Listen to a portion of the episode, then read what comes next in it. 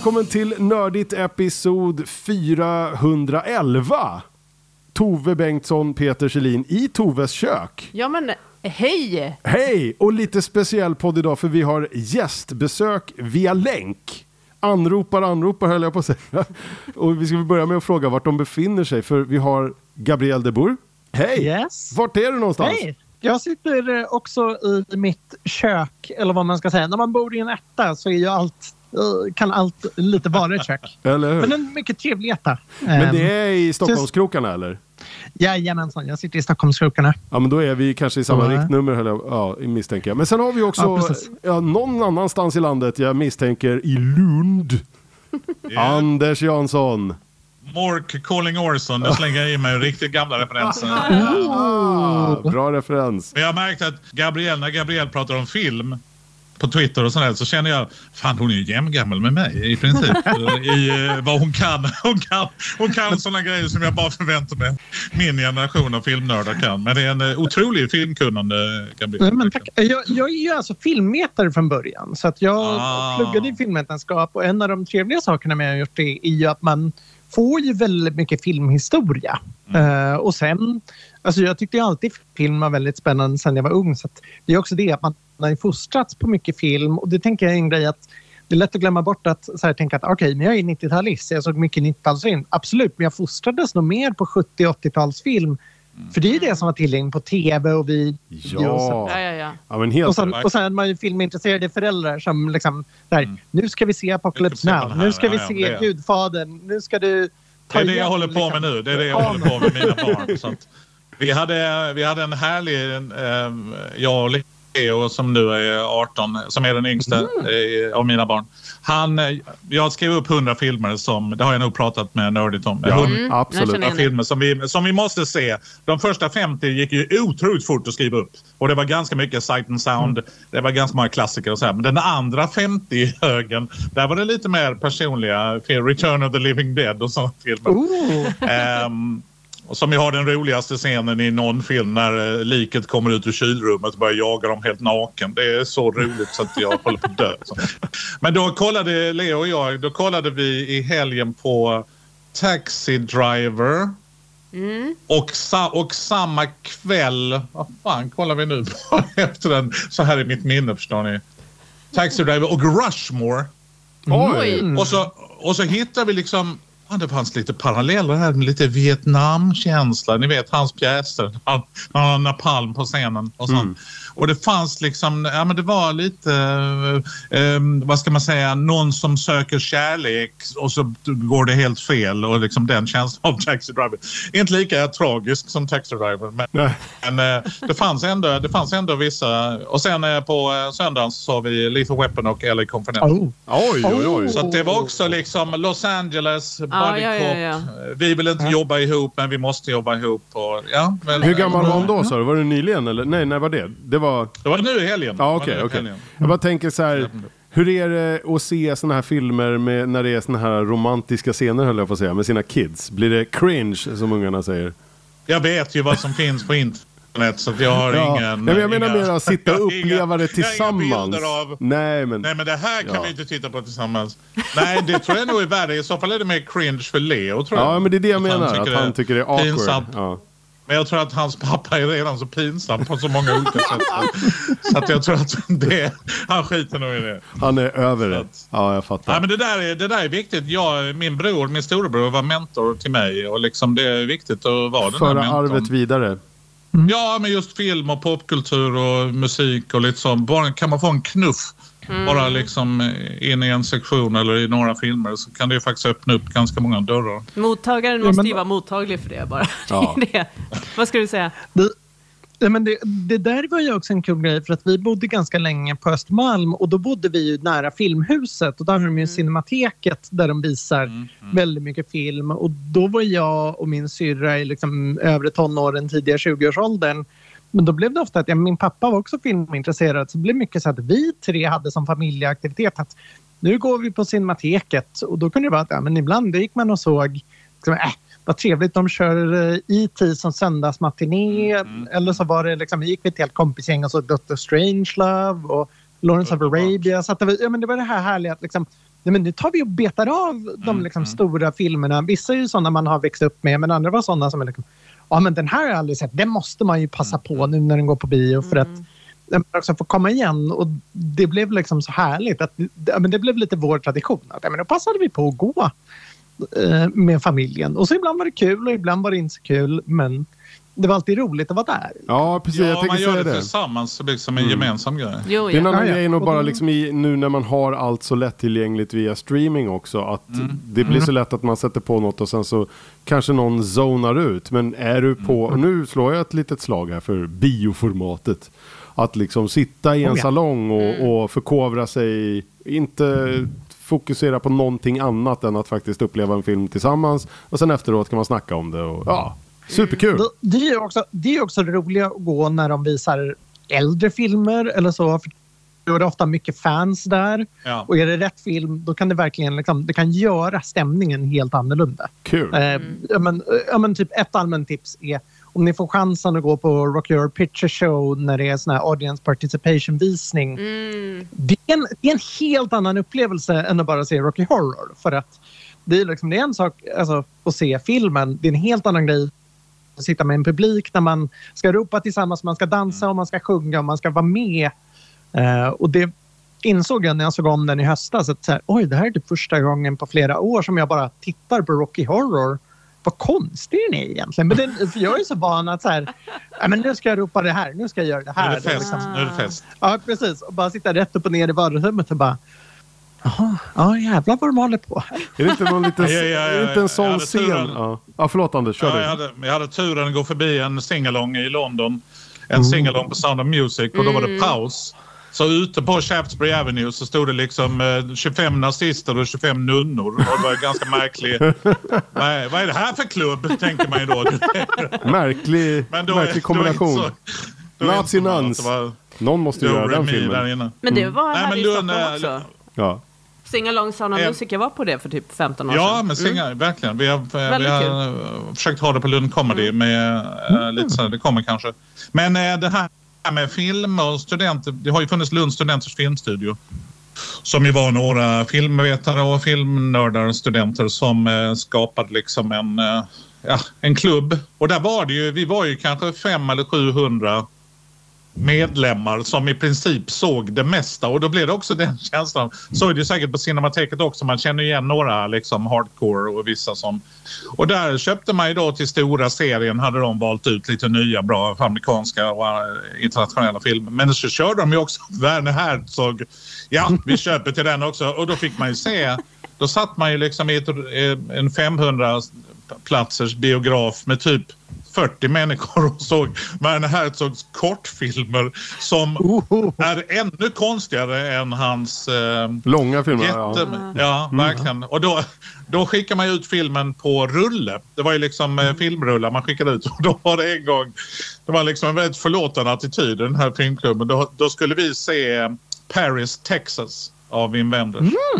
Med Harry Stanton och alla hade liksom laddat för den. Lite arthouse, lite så cool Wim Wenders. Men eh, då går Mikael Tapper fram som var chefen. Ja, hörni, nu är det så här, de har skickat fel film. Va? Jaha, va? Men folk lite, ja vad skickar de då? De har skickat en film från Australien av Peter Weir som heter The Cars That Ate Paris. För att ordet Paris var med. Ja. Och, och ni, ni känner säkert till denna filmen. Denna märkliga lågbudgetskräckis med eh, ett gäng Christine-bilar som äter upp det lilla samhället Paris. Men då såg vi den istället. Och det var, liksom, det var ingen som gick utan alla satt kvar. Ja, ja, vi är ändå, Ja, vi är ändå här nu. Film. Ja. Och det var liksom, det var väldigt trevlig stämning. Så att eh, det där med filmklubb ska man inte underskatta. Nej. Nej, verkligen. Filmroulette. Kul att se er i alla fall. Vi ser ju faktiskt varandra här också. Vi har ett litet digitalmöte. Ja. Det här är lite så här. Känns som att man sitter under pandemin och, och har möte. Jobbar på en advokatbyrå. ja, exakt. Men eh, film kan vi ju snacka hur länge som helst. Men eh, vi är ju faktiskt här idag för att prata mer om en Kickstarter av ett rollspel. Och det är ju liksom ganska logiskt med tanke på att både du Gabriel och både du Anders är rollspelsnördar av rang. Och jag tänkte fråga, vi diskuterade det här precis innan vi satte igång och spelade in, jag och Tove. När möttes ni liksom och korsade era T10or? För att jag vet att vi var på väg att ha er i en panel tillsammans på Comic Con i det. Stockholm, i Kistamässan. Men du Anders blev typ sjuk eller någonting. Ja, jag blev sjuk. Eh, och kunde inte närvara. Nej, den, nej, men det är väl så här att bara att du säger T10 gör ju lite ont i mig för jag säger ju D10. D10 alltså. Det är ju en, generations, det är en generationsgrej. Men eh, det var väl så här att jag, jag har ju spelat Call of Cthulhu sedan det kom ut. Typ 1981 eller där någonstans. Och då, eh, vi var ju på Bosses Hobby eh, vid Värnhem, eh, jag och mina kompisar. Vi började med Dungeons and Dragons. Vi var ju Stranger Things. Även om mina barn försöker ap- appropriera den serien så säger jag nej. Det gillestuga, gillestuga med träpinnar och banansadel. Det är min barndom. Ja, Det är inte er nej, fucking barndom. Ni, ni, får, ni kan inte kidnappa den. Nej, nej. Det där är jag. Det där är jag. Det där är jag. Jag är en av dem. Men, eh, så vi började ju spela Dungeons and Dragons när det um, Kalle, min kompis, hans pappa tog hem det från USA. Och eh, sen stod ju vi på Bosses Hobby och vi hade ju snott alla pengar vi kunde av stora syskon och mammor och pappor och köpte i princip alla TSRs. De som senare blev, eh, ja, eh, det var ju då Gygax och Arnesson och vad heter som gjorde Dungeons and Dragons. Och sen TSR var ju då, eh, gjorde väldigt många spel. Liksom. Den gjorde Boot Hill, Gangbusters och kom mass- Och vi köpte i princip varenda rollspel som kom. Det var liksom stor glädje. Eh, men sen kom Call of Cthulhu. Och så köpte vi det och då blev det liksom Call of Cthulhu och Dungeons and Dragons som vi spelade nästan mest av alla spel. Och jag har alltid haft en fäbless för Call of Cthulhu. Ehm, och när jag hade spelat en gång så blev jag spelledare nästa gång för jag kände att det här kan jag göra bättre än vad den personen gör. Nej, men det, var, och det, det, det passar ju mig som handsken som har många röster i mig och som vill liksom agera ut och förbereda och jobba med filmmusik. Så att det, liksom, det var ju verkligen, eh, det blev ju min informella utbildning nästan att hålla på och fixa med spel och skriva och göra om. Eh, men sen om vi då spolar framåt i tiden så hörde jag ju av mig till Eloso som ju är förlaget som ligger bakom Cthulhu Sverige. Den, eh, denna otroligt genomarbetade och vackra utgåva av detta spel som vi bara direkt när jag hörde talas om det så gick man in och kickstartade på typ tyngsta nivån. Du får lov att gifta dig med en av författarna. Eh, Alla era barn kommer tillhöra dig. Och den, den 25 000 nivån. Stretch Nej, men goal. då, då gick man in och kickstartade där och så tänkte jag liksom jag måste höra av mig till Eloso för här finns ju också här Cthulhu-nördar som och jag har spelat Cthulhu liksom i hur länge som helst. Så jag eh, hörde av mig till Björn Flintberg och Niklas Estberg och några liksom. Vi, vi började prata lite sådär. Vi hade lite Zoom. Vad trevligt, där sitter ni och här sitter vi. Vi kanske ska hitta på någonting. Eh, och så pratade vi ganska många omgångar och sen så började vi prata om ah, man skulle göra en bok om Lund. Eh, och så började vi prata om det och det fanns redan idéer på det innan och jag hade haft den idén också innan. Så att det blev liksom en merging of ideas på något sätt. Och i och med det här samarbetet så har ju jag och Gabriel lärt känna varandra. Um, dels har jag ju spelat några av Gabriels kampanjer, en seans i Stockholm som uh, när vi spelar Cthulhu Sverige. Nu har jag en annan, Kalle, min kompis, han är också spelledare så jag får spela ibland. Vilket är härligt. Alltid kul. Men en seans i Stockholm eh, var en av de eh, kampanjerna vi spelade i Cthulhu Sverige och hade väldigt kul åt den. Eh, Så vi, vi fick ju kontakt typ lite på mail och lite digitalt och sen så har vi nu träffats i några omgångar på lite olika ställen och nu är vi liksom insyltade i det här Kickstarter-projektet. Du kan väl berätta lite Ja, om det. Gabriel?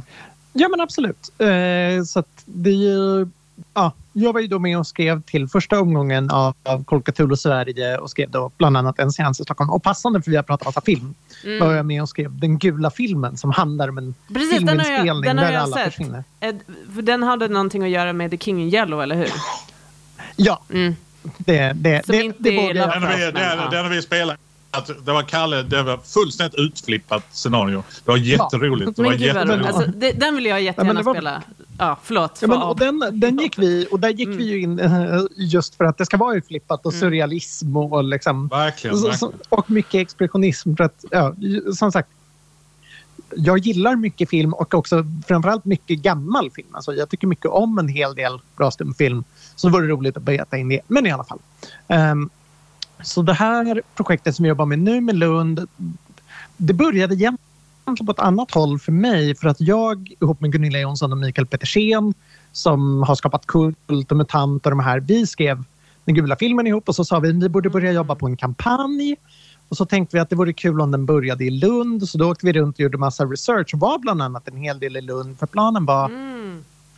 man skulle kunna börja i Lund och så kan man ta sig därifrån. Och så kände vi när vi var där att det här skulle kunna vara en jättebra liksom, knytpunkt, lite som ett Arkham för Sverige. Och sen parallellt Hur med känns det här... det, Anders? Liksom en Ja, men det har ju vi alltid drömt om. Ja. Jag menar när vi, när vi har spelat, för det Gabriel är inne på, just att det finns ju mycket av den gamla byggnaderna finns ju kvar i Lund. Ja. Och jag menar universitetet och eh, vi har ju dessutom en eh, längre historia än Arkham om man inte räknar indianerna, Stephen King-indianerna som bodde där. Men eh, det, Lund har ju liksom, vi har ju alltid gått runt så här domkyrkan och anatomen och där och i botan och det har inspirerats och tagit bilder och då har jag ju skrivit när man är nere vid Sankt Lars som är mentalsjukhuset som byggdes här i slutet på 1800-talet. Där, när man fotar byggnader där då gör man dem i svartvitt och så skriver man ju typ Arkham Senator liksom, Ja. ni vet.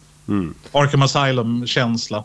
Så att Lund som eh, den här universitetsstaden med ett läskigt bibliotek som eh, man kan hitta äventyr i har ju alltid liksom varit som en liten parallellgrej när vi har spelat Call of Cthulhu. Kul. Ja, förlåt, eh, Gabriel, tillbaka till Nej, storyn. men, äh, det- ja, nej, men i alla fall. Och, och I med det här, då hade bland annat Anders och lite andra i Lund fått nys på det här och då såddes liksom idén att det skulle börja göras ett um, Call of Cthulhu-konvent i Lund som då skulle bli, ja det första blev då Lund 1922 och så ska det bli återkommande. Så i sommar så får ni komma på Lund 1923 där vi liksom verkligen anammar det här Lovecraft möter Lund.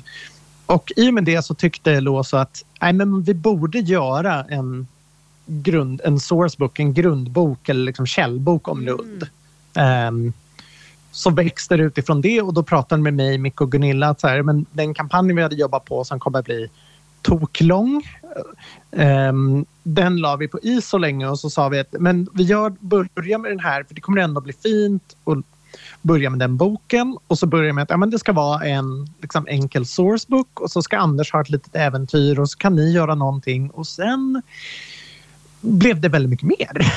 Eh, och det var mer för att det var liksom vi, ja, men vi fick in, både när vi gick ut med att det här skulle göras, vi, vi hade redan en researcher, så fick vi in flera andra som vi knöt an till projektet och ja, men vi satt ju och skrev och kom på grejer och sen Um, fick vi med Karin Tidbeck också bland annat och skriva ett äventyr och också skriva om Sankt Lars och Lunds hospital som det hette då på den här tiden. För hen hade precis avslutat liksom, research för en roman om mentalvård på liksom, 20-30-talet och var så här bara Jaha, och, och skrev typ så här Hej, jag letar uppdrag för hösten. Är det någon som har något? Och så sa jag så här Ska vi se om vi kan få Karin Tidbeck att skriva Call of Cthulhu? Och det, det är ganska lätt att säga Hej, vi ska vara Call of Cthulhu. De flesta som har lite koll på spelet är så här, eh, ja tack. Eh, men, eh, så nu är det tre böcker, helt enkelt. Eh, så gick från att bara en källbok... Från ett häfte, från en A4 så är det nu tre böcker. Precis. Ja, men ungefär så. så att det, det är ehm, en källbok som heter Lund, den förbjudna kunskapens stad. Och det kommer då vara liksom, grundboken där man får lära sig om Lund vid den här tiden. Den har liksom en lång sektion där du går igenom liksom, typ kvarter för kvarter och olika spännande byggnader. Vad finns det för personer här?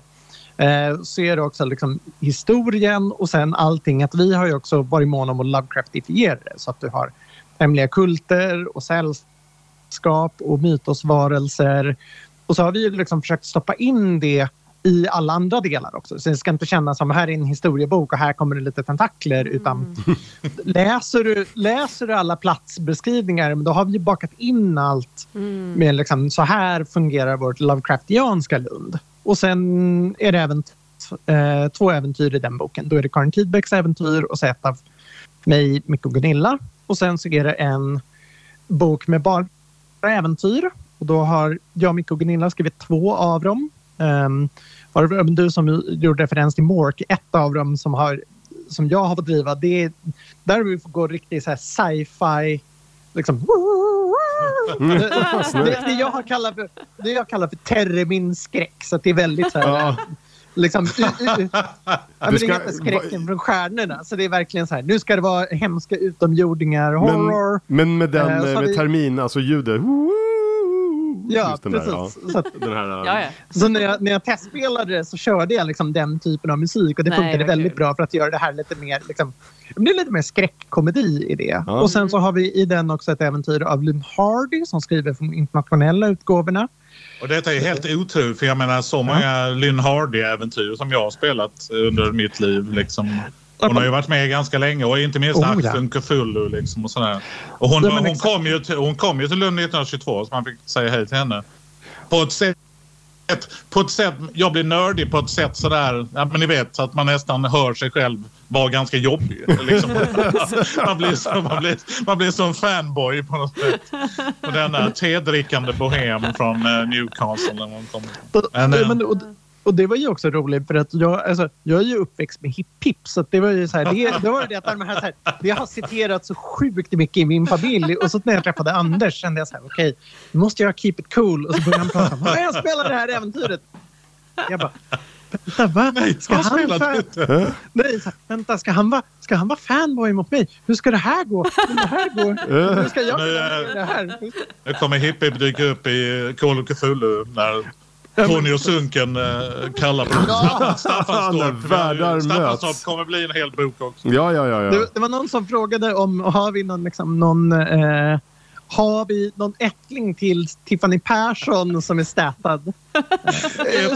Är alla, är alla Ah. stretch goals redan satta? Annars hör jag att det finns bra content här. Liksom Ja, ja, oh ja. expansionspack. Nej, Ja, vi, vi ska se om vi kan peta in något. Tiffany-paketet liksom. Ja.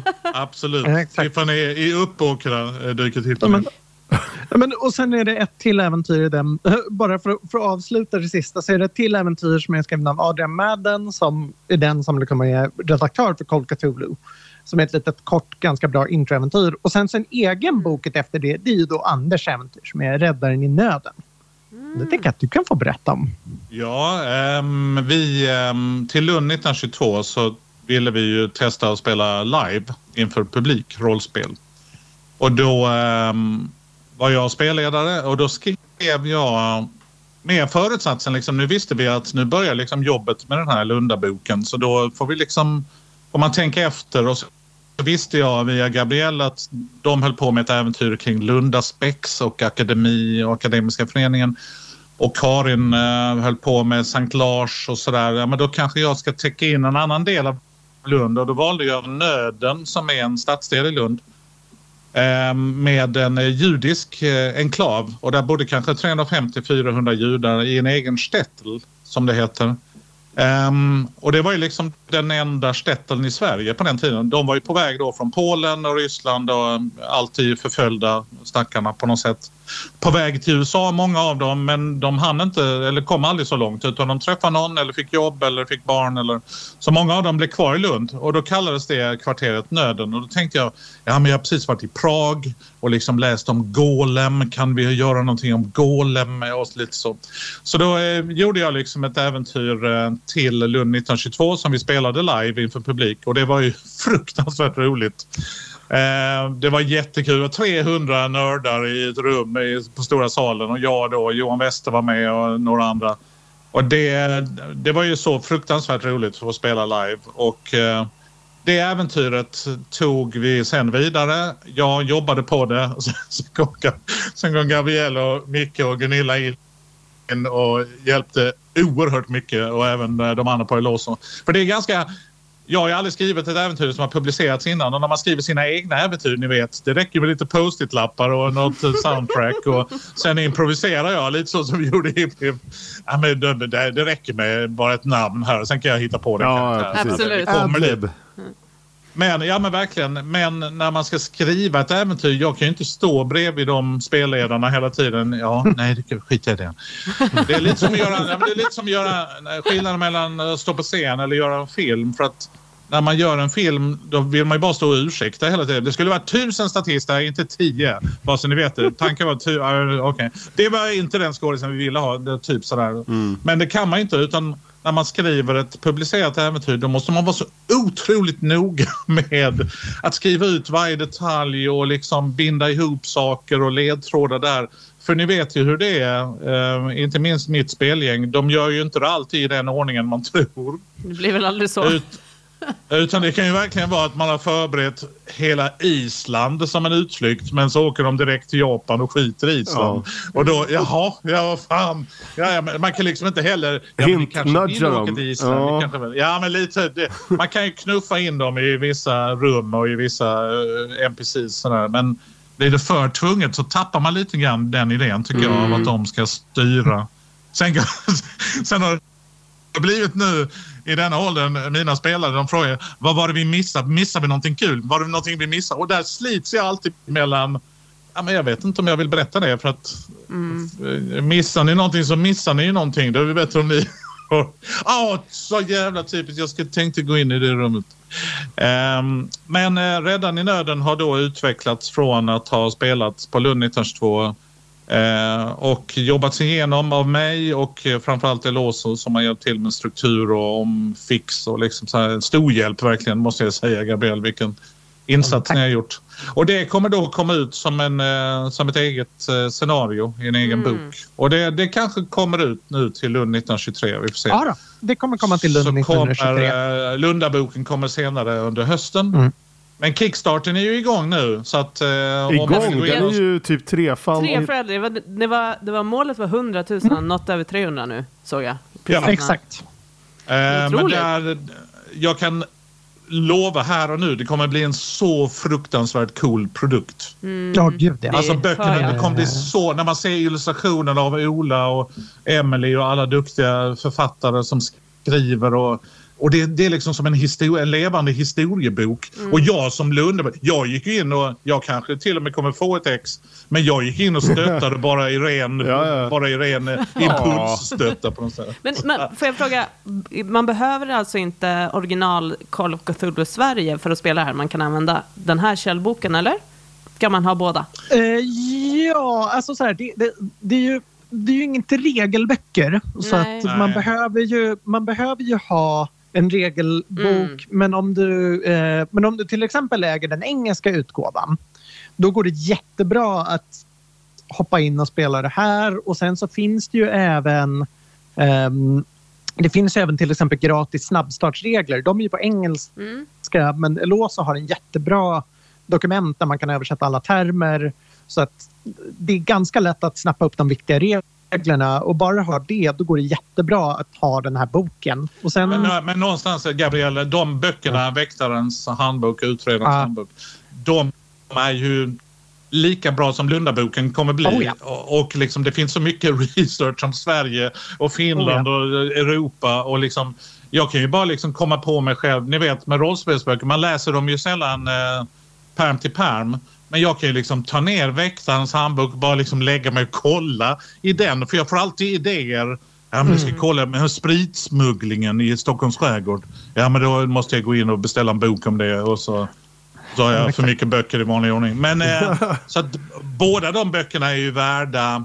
För jag menar, de flesta översättningar av Call of Cthulhu är ju rena översättningar. Yep. Mm. Cthulhu Sverige är ju ett eget verk som mm. utgår från Call of Cthulhu. Men, och det eh, måste jag ändå säga Gabriel, det, det blir ju ganska spännande. För jag menar när man spelar Call of Cthulhu originalet så utspelar sig i Arkham som ju då bygger på vissa städer, Salem och lite andra Massachusetts-städer. Så, så det, det, finns ju en förlaga säkert till uh, Arkham. Men någonstans så är det ändå en påhittad stad. Mm. Och det blir ju väldigt roligt när man helt plötsligt, min karaktär då, Charles Levander som har en bokhandel. Hans fru dog i spanska sjukan och han är vithårig och har en dotter som inte vill prata med honom. Han har en bokhandel på Lilla Nygatan i Gamla stan. Och varje gång jag är vid Lilla Nygatan, eftersom jag alltid går till sci-fi-bokhandeln, så går jag ju förbi Charles Levanders bokhandel. Och det finns, det finns ett häftigt... Jag menar resten av världen i Call of Cthulhu är ju på riktigt. Så att mm. man åker ju till Kairo och Peru och allt sånt där. Men det finns någonting i...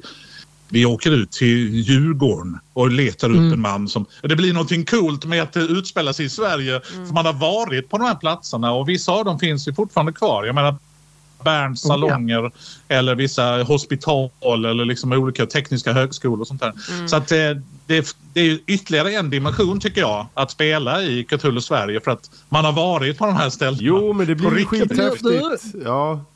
Jag tänker på när som jag... att- Ja, förlåt. Kör du, Gabriel. Nej, men jag, ska säga, det, det- jag brukar använda uttrycket det som var turist i sitt eget land. Ja. Ja, För verkligen. att man, man får den här... Också en, en aspekt som ändå är viktig i Call of Cthulhu är den här lite travelog-känslan som man har i typ Tintin och gamla Bond-filmer. Absolut. Det här med att nu är vi på en ny spännande plats. Men det här får man då göra över sin hemstad eller en annan stad i Sverige. Liksom. Och, men det där vet vi bara nu när vi har suttit och speltestat eh, eh, alla Lund-äventyren. Hade jag en kompis som var nere i Lund och liksom går runt och titt- tar en massa bilder. Bara, här var vi inne i Gabbis äventyr och sökte efter ledtrådar. Och så sprang vi hit och här var klimaxet. För då har de eh, just bara gått efter där vi var i boken. Eh, eller i det äventyret. Och det, men det blir en väldigt rolig känsla.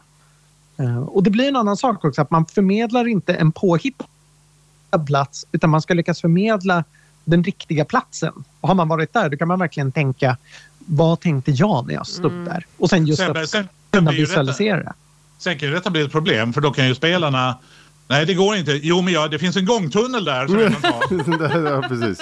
Eh, nej, den är igenmurad. Den finns i den här världen. Nej, det finns en gångtunnel. Jag tar den. Så att man, man hamnar ju också i det här när, eh, när mina barn sitter och googlar mina anekdoter, vilket är jävligt oförskämt. Det är ingenting som stämmer. Nej, du kan inte ha varit på Rhodos det året för då var ju du bara du var sådär liksom, ni vet. Men eh, det, är, det är en ganska rolig aspekt just att Ja. källforskningen. Jag vet, det är ganska nära. Ja, men det tar ändå 12 minuter. Varför tar det 12 minuter? Det tar ju fem minuter att gå. Du vet, man får ju de här besserwissrarna runt bordet som alla bor i Lund. Liksom. Ja. Men eh, det, jag kan eh, verkligen rekommendera hela Cthulhu Sverige-utbudet för att det är, det är mer än bara rollspel. Det är historia och det är roligt att läsa och man lär sig mycket, precis som Gabriel säger. Man lär sig mycket om Sverige och de städerna man bor i och sånt där. När är den här... Ja, förlåt. Nej, men det var bara, vet jag, någon som sa när vi gjorde, släppte den första vågen av Call Cthulhu Sverige som sa jag insåg att jag kunde mer om amerikanskt 20-tal men nu när Ja. jag har det här, nu har jag äntligen lärt mig om svenskt 20-tal. Verkligen. Kul. Eh, nej, men jag tänkte Ja. fråga, när, det är, när ska du köra, eller när blir det rollspel live igen då? Eh, Är det på Lund Comedy Festival? Nej, det är inte i samband med det. Det här är en då- event. Detta är en egen. Det är helgen före Lund Comedy. Den Okej. 20, 25, 26 augusti eller 26, 27 där någonstans. Ah. 25 till 27. är det. 25 till 27 då kommer jag spela ett nytt äventyr. Mm. Antingen så tar vi uh, någonting som ni har gjort Gabriella eller så skriver jag någonting. Ehm, men det, det var redan när när jag pratade med någon på LOS och det var redan någon som hade anmält intresse. Kan man spela det här redan i nöden? Vi vill gärna poddspela det. Finns det som pdf eller någonting vi kan ha? Det var ju skitkul. Eh, så nu får jag åka dit till dem och förklara vad jag menade med spelet.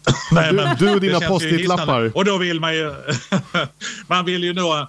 Jag känner ju liksom att nu finns det en enorma möjligheter att utveckla det här med live-rollspel. För att när man gör det första gången då kommer man på 10-12 idéer på okej nästa gång ska vi göra så. Så nu, jag ska liksom göra ännu mer show av det.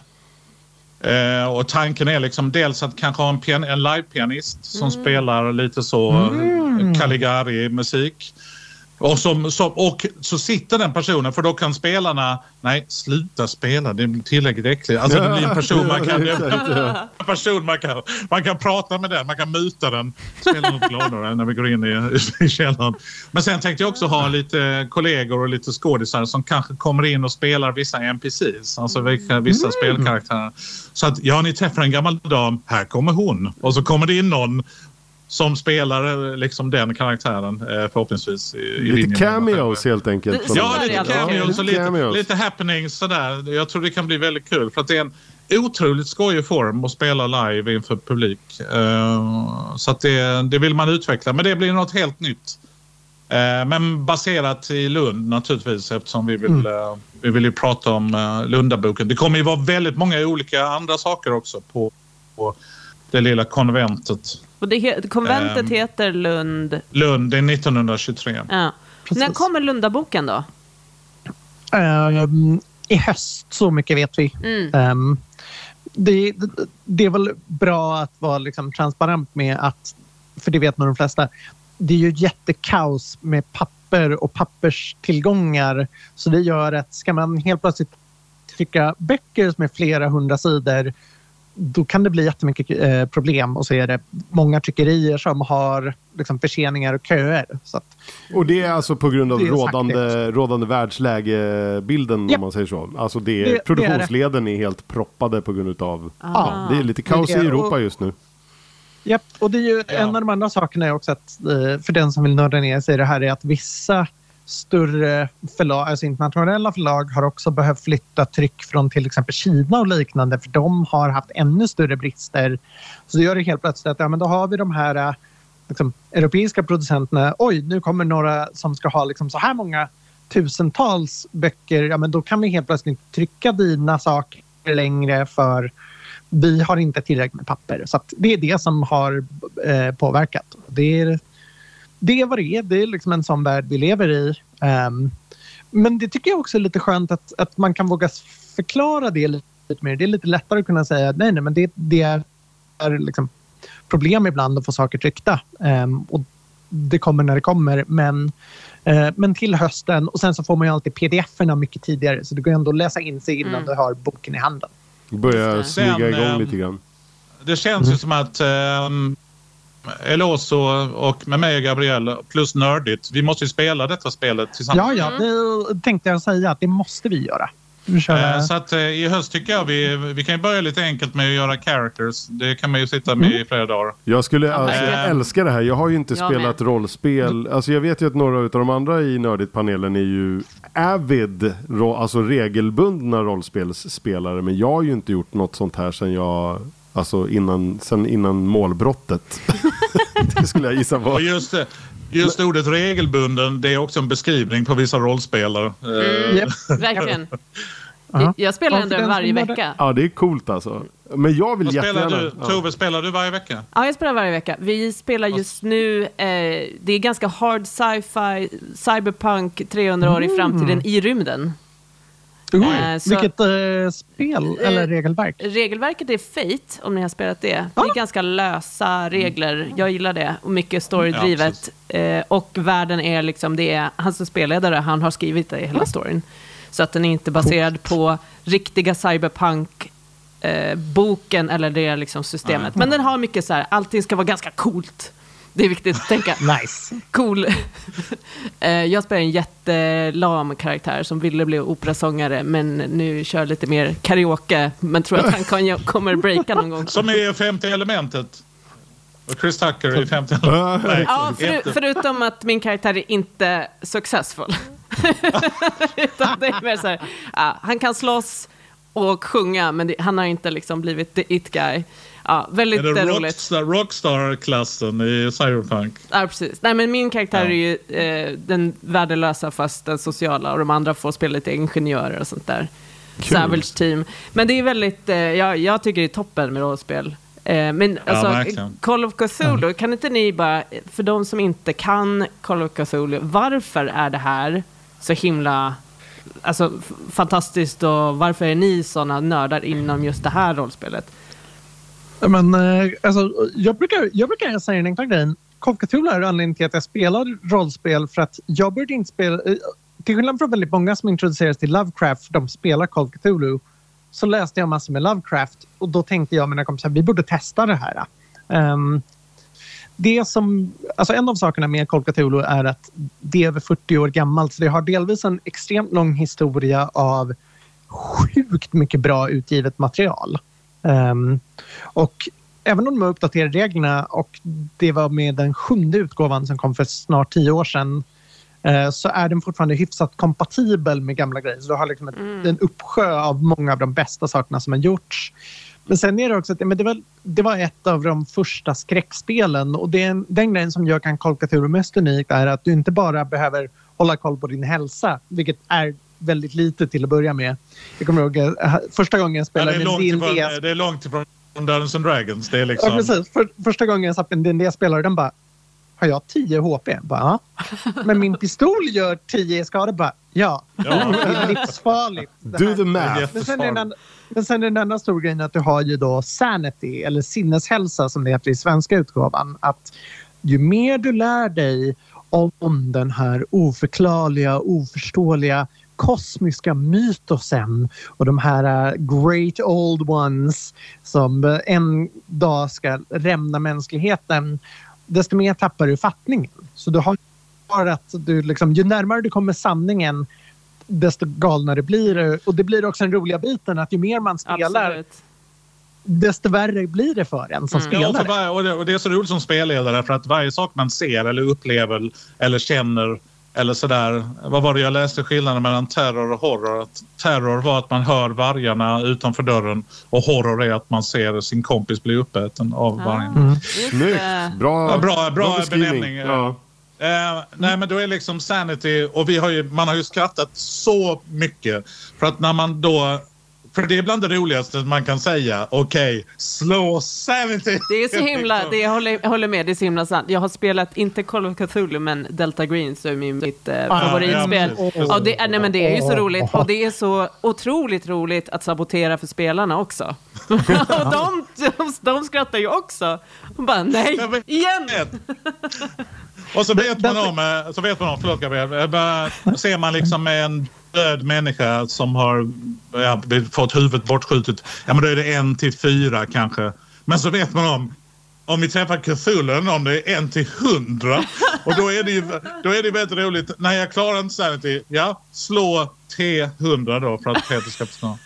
Slå T100 och då kan det verkligen bli att man tappar 80 sanity på en gång. Och det är så roligt så att när någon gör det liksom man bara totalt går in i totalt i det läget. Det är väldigt mycket humor i sanity liksom. Oh, ja. Nej, men, och, och, just Delta Green som Tove nämnde, det är ju ett spel jag älskar som är ungefär X-Files möter Call of Cthulhu. Det är liksom ni är agenter ska stoppa mytosen. Det har ett av de bästa exemplen på vad Sanity kan göra för spelet. För de skulle utreda ja, ett mord där en man liksom har dödat en familj och så har han skrivit en mystisk ekvation.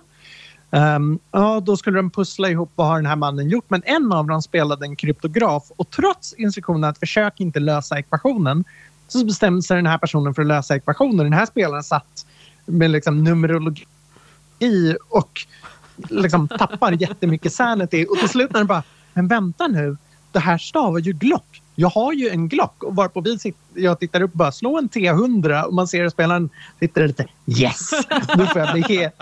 Och liksom tappar all sanity och då sa vi bra, nu har ekvationen tagit över dig. Du har förstått vilket hot alla andra människor utgör. Så det gjorde att jag som spelledare satt bara och liksom lutade tillbaka mig under klimaxen samtidigt som den här personen fick löpa amok och blev helt crazy. Och så fick resten av teamet bara hantera hur de skulle to- stoppa dem. Och jag satt mest bara och tittade på. Men så här, och det var, det var så extremt passande för att visa att det är ju men det här man säger att konflikt, alltså man skapar drama genom konflikter och Sanity är en av de bästa konflikterna. För att ingenting kan ändra planen så mycket som när någon Nej. tappar fattningen och helt plötsligt tar de upp en pistol eller bara Ja, skriker ja, och bara svimmar. skriker. Och nu måste vi, hur hanterar Precis. vi det här? Ja, och springer rakt mot fienden eller börjar skjuta vilt runt sig och liksom sådana grejer kan hända. Det, och det roliga är att ju lägre sanity man, där får man ju liksom, man ska spela det. Så att liksom att ha 20 är ju inte som att ha 80 sanity. 80, då är man ganska stabil. Lite som Indiana Jones typ. Han var väl 95 när han börjar men nu är man nere på 30 kanske. 30, men ja. eh, men eh, har man 7-8 i sanity då är man ju ganska förstörd. Då är det mycket piller och eh, eh, sprutor och jag tänker inte gå in där. Vad fan tror du? Jag, jag, han får inte köra bil längre för hans läkare. Du vet. Man kan lägga väldigt många roliga aspekter på något som är helt förstörd. Och sen, sen är det så roligt att en eh, spelare, Per Welinder som du känner lite Gabriel, han jobbar ju på Visit Lund som också är inblandat i Lund 1923, eh, turistbyrån i Lund.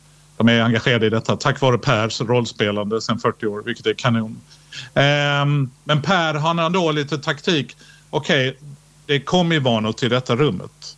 Jag går in, men jag blundar när jag går in. Så att jag, och den som spelledare, då, ja men då förlorar du 1,5 sanity. För det är värre i ditt huvud än vad det du kunde ha sett. Så att man, man ska alltid liksom slå ner de där fega försöken och folk som försöker undvika, folk som försöker undvika sanity loss. Om jag är i källaren, kan ni berätta vad ni såg efteråt och sånt där? de som är rädda. Nej, men eh, så dels, dels tycker jag det är liksom dö, vilket är väldigt enkelt. Man får vara väldigt försiktig. Eh, och sanity. Men sen systemet är väldigt enkelt. Det bygger bara på DICE 100. Och det var ju väldigt bra liksom i början när man spelar rollspel. Då har man liksom, du har 40 i accounting eller 60 i dodge. Och så vet alla, ja men klarar jag bara under det som är lite uh, beroende på vad, hur det ser ut så lägger man ju till modifikation. Liksom. Ja, exakt. Mm. Ja, det är ja, procent. Det procent. Mm. Och det systemet, när man liksom, det kom den ena utgåvan efter den andra i DD och det var fint och det var plus och two-handed fight. Vem, vänta, har du...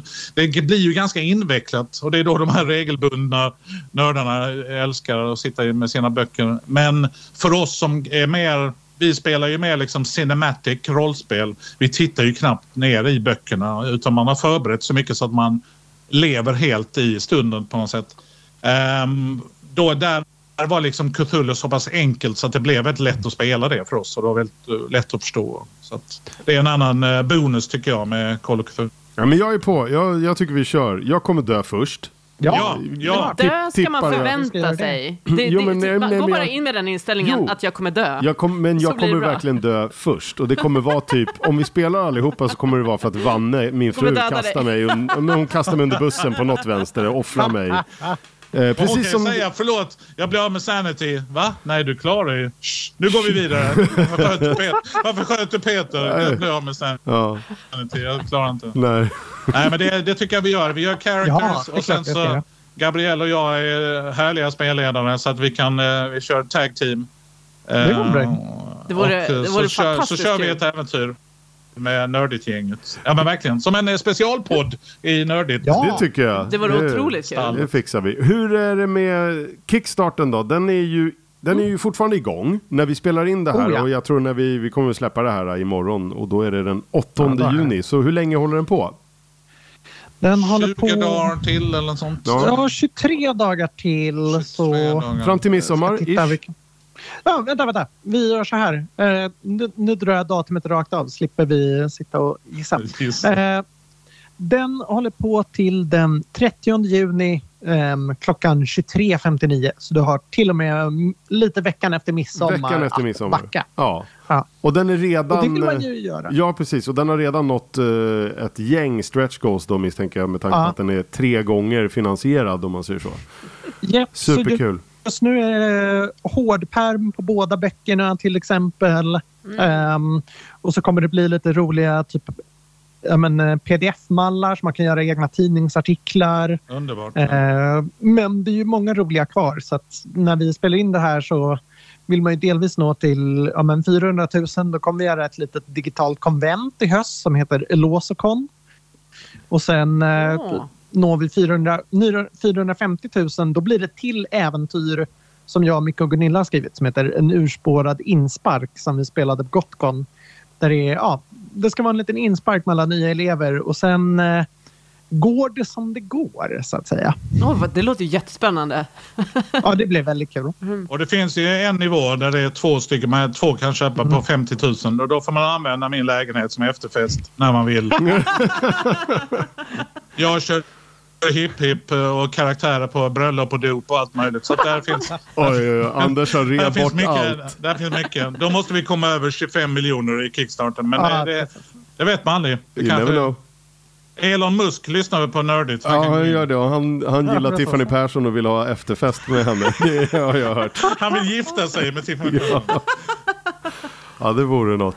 Nej, gud vad kul. Och eh, vad händer annars då härnäst liksom för er? Är det semester och ta det lugnt eller har ni saker för er? Eh, du är väl inblandad Gabriel, misstänker jag att jag minns, på den här grejen som man kör på tekniska va? Just det här eh, rollspelet. Jajamensan. Ja. Så att jag är medarrangör på det som heter Slay Beyond Slay som är en rollspelsklubb vi har på tekniska en gång i månaden. Vi kör det sista inför sommaruppehållet nu i förra veckan och sen drar vi igång nästa 7 september. Och då knyter vi an till Drakar och Demoner som jag har varit lite inblandad i. Så då kommer vi ha massa kul grejer kring det spelet. Eh, och sen så kör vi året ut så det är hett tips att komma på dem. Det är väldigt kul. Man kan komma dit och dricka lite öl, spela massa rollspel och träffa andra glada nördar. Det brukar vara ändå en 70 90 pers per gång. Okej, Wow, vad vad kul. kul! Ja, jätteskoj. Det får ni passa på att gå på. Ja, jag bara vill in, jag måste hitta barnvakt. Jag vill inte ta med ungarna. De får Men- inte följa med. Det, blir, det blir lite jobbigt när det är 18-årsgräns. Ja, men det är det jag tänker. De är inte riktigt där än. Jag fixar det. Jag fixar det med mina barn. Ja. Men du då Anders, vad har du, i, vad har du i pipen? Det är en massa fotbollspoddar och grejer och sånt där. Men eh, nördigt mässigt. Ehm, ja, en, ja, det är ju en typ av nördighet det också. Det är klart att det är. Jag ska försöka vara otroligt ledig i sommar. Ehm, men eh, min hund bröt benet för några veckor sedan så nu är det rehab oss. Så att nu är det byta bandage och mm, gå ut med honom. Han, han går ju med den här tratten så han ser ut som, han ser ut som en golvlampa, golvlampa när han går runt här hemma. Så, eh, så man, man vrider på nosen sådär som i Piff och Puff. Ja. Eh, Men eh, så det blir eh, jätteledigt. Men sen har, jag, sen har jag gett mig fan på att jag ska läsa Stephen King i sommar. Så jag har redan jag har läst Carrie och nu har jag läst halva djurkyrkogården. Då ska jag läsa The Strand som jag aldrig har läst. Och It. Oh. Så jag har ju valt två av de tjockaste, två av de fetaste böckerna. Men eh, ja, det var länge sedan jag läste Stephen King. Det är en sån här rolig detalj i ehm, Robert Rodriguez bok Rebel Without a Crew, eh, filmmakaren. Ehm, när han eh, för att få pengar till El Mariachi och sina filmer så gick han ju på såna här kliniska tester med nikotin. Och då upptäckte han att alla på hans logement, det var ju tio mexikanare som fick pengar för att må dåligt av nikotintuggummin. Alla läste Stephen King. Och det var ju liksom inget som fanns där, det var som de hade med sig. Och det tycker jag var en sån rolig detalj att... Nej men vänta, The Shining. Karaktärsdrag, liksom. Ganska läskigt. Så att jag ska väl i vanlig ordning försöka läsa några av böckerna som jag överköper. eh, men, sen, men, eh, men sen ska jag ju förbereda mig inför Lund 1923 och eh, allt kul vi kan göra där. Eh, så att eh, det blir ändå eh, lite sådär. Men det blir ganska mycket. Jag ska ju spela rollspel med min familj tänkte jag. Och vi ska testa lite olika. Blade Runner-spelet ska vi testa. Vi ska Oh. testa Alien-spelet. Vi ska testa One Sweet. Ring. Det är bara fria ligan. Ah. Men vi ska testa lite olika mm, rollspel och brädspel i sommar. Det låter Ja. bra. Vi måste utse någon ansvarig för att styra exakt det här vi har hittat på nu. Vem är det då? Är det, är det vi eller är det ni?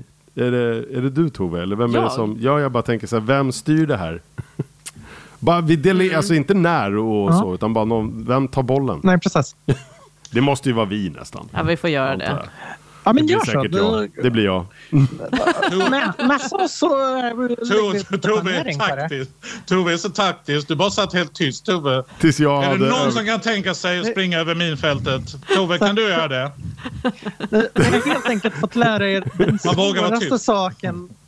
Nu, nu- gör vi helt enkelt den svåra saken för alla rollspelare. Försöka boka in Ja, spelmöten. jag tänkte säga det det. är inget som är så svårt. Exakt! Ja. Och Nej, men så alltså, det många är hopp- avbokningar. Det, det är hopplöst. Ja. Jag försökte starta en ny grupp med eh, några kompisar och det var så här, nej, men nu hela våren gick inte att få ihop tre pers. Mm. Jag, jag Nej, det fattar Vadå, inte. att i det- samma, liksom, på samma plattform, Ja. chatt? Liksom. Nej, nej, nej. F- Ja, bara spela ses fysiskt. IRL, liksom. Nej, det Ja, var jag helt, fattar. ja, hopplöst. Så jag gav upp.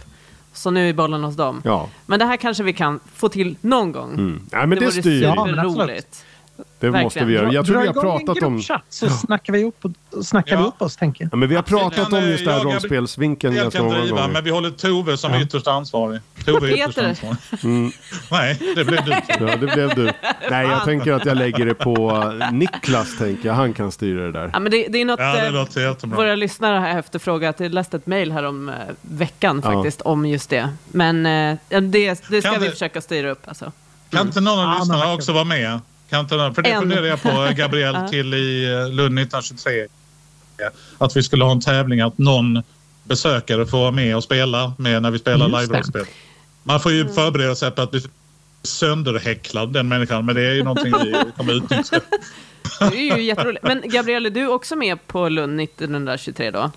Jajamensan, Mm. jag kommer också vara där en hel del. Så, eh, eftersom vi, ja, även om vi släpper en av böckerna Räddaren i nöden och även om inte Lund, eh, den förbjudna kunskapen, en stad kanske har kommit tills dess så kommer vi ändå prata ganska mycket om det. Så då kan man bland annat höra mig, Micke och Gunilla prata om gå ner i detalj. Och då har väl folk i alla fall förhoppningsvis fått lite pdf-er så då kan vi verkligen gå ner och säga hur har vi tänkt? Um, för det har ju varit typ den, en av de roligaste bitarna att liksom, tänka historia och sen göra kul fiktion. Så det är alltså mm. när vi bara pratade om skapa rollpersoner att okej, okay, det här var ämnena man läste. Historiskt fick vi in hur översätter vi det till skills? Vad får du för skills som du pluggar? Och vi har verkligen nördat ner oss och försökt få ihop det. Så det kommer vi prata inga om. Så skills gör vi lite. får man om man pluggar. Man får inga skills. ja, man har 20 procent, 20 chemistry som man använder en gång i Nej, en, en, en, Men där, där känner jag alltid att det är rollspelarna som får vara lite aktiva. Alltså när man kan ju använda chemistry på något sätt. Du menar nu under fotbollsmatchen eller hur tänker du? Ja, jag vet inte. Kan, kan jag blanda ihop sportdryckerna så att de blir förgiftade? Mm. Nej, men man, man kan ju vara liksom aktiv som spelare just vad gäller de här konstiga skillsen. Ja, ja absolut. Jag gjorde faktiskt... Operate heavy machinery eh, använde cooking för att göra en healing potion med ginseng. Som jag lyckades med. Oj! Ja, en sån sak. Ibland ska man ha tur. Ganska mäktig, mäktig skill helt plötsligt. Ja, precis. Den är ganska dålig egentligen. Men det var för att eh, ja, men jag lyckades med det slaget. Så då gick det bra. Annars hade det gått skitdåligt. Är det här med din avdankade sångare som ja, exakt. karaoke-sångaren? Mm. Ja, cool. Han är, han är designerad kock på det. Ja, men han är det åtminstone. Det, jätte... det finns ja. ju någon 20-tal sångerska. Du kan ju fortsätta på linjen Tove i ja. Lund, Cthulhu. Någon misslyckad kemist som måste tjäna pengar genom att sjunga på någon Super, klubb. Jätterolig idé. Ja. Varför inte? Ja. Jag gillar att spela lite patetiska Lite värdelösa. Hörrni, det var superkul, ja, det var superkul att se er och ha med er. Och eh, grattis till eh, den finansierade fina kickstarten och eh, början på någonting riktigt fint. Ja, men, tack. tack. Det var jättekul själva. att ha med er. Kul att se er, även om ja. digitalt. Vi, eh... har, du den, har du den bokhyllan i ditt kök som är bakom? Alltså det är ju som, som Gabriel så har jag ju ett kök som också är, jag bor också i en liten lägenhet. Okay. Jag har Tintin här bakom, sen är kanske... Ett, all, ett allrum, som Andy ja, Warhol. Precis. Allt i ett rum. Ja. Allt i ett okay. rum. Ja, det är en gedigen, kanske inte lika gedigen eh, boksamling som du Anders, men det är väl det få som har. Det är stadsbiblioteken. jag har också, jag har också Rackham Röde på min vägg. Så att, uh... Ja, men du ser. Ja, och nu har jag ju, nu har jag ju ärvt, mitt arbetsrum är ju Leos gamla barnrum så jag har ju ärvt denna trevliga Oj, oj, oj, oj, oj. Kolla, där är lite klassiker. Men Den där är snygg. jag vet. Det är, är gamla fin, Jack att... Kirby-grejer ser ut att vara. Exakt, nästan. exakt, exakt. Kultigt. Att, uh, det är ett härligt rum att sitta i. Mm. Ta hand om men Tack för, tack ja. för att vi fick vara med och berätta lite. Ja, Jättekul. Tack. Då hörs vi snart och, och rullar D10 tillsammans. Ha! Ja, gör vi. Ja. ha det så fint. Ha det gott. Ha det, gott. Ha det bra. Hej. Hej.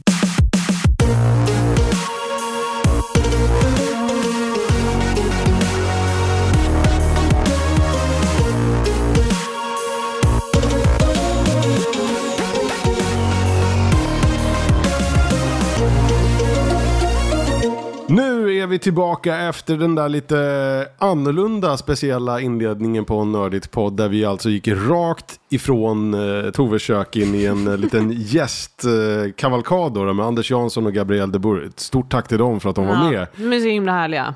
Så kul att snacka, ja men eh, vilken jävla grej. Men det är en mm. lite specialpodd. Vi brukar ju alltså det, när det händer att Jonas inte kan, då är vi ju inte i den här proffsiga radiostudion längre, utan då blir det kökspodd. Och den här gången kunde han ju verkligen inte, varken han eller Niklas som brukar hålla fanan högt, för de är ju fullar till sig på Sweden Rock. Ja, de är helt oregerliga nu tror jag. Vi fick en bild och det gick typ inte att skilja dem åt. Nej, det var väldigt copy-paste. Mycket skägg, solglasögon och jag vet inte vad, och säkert ganska mycket promille misstänker jag. Ja.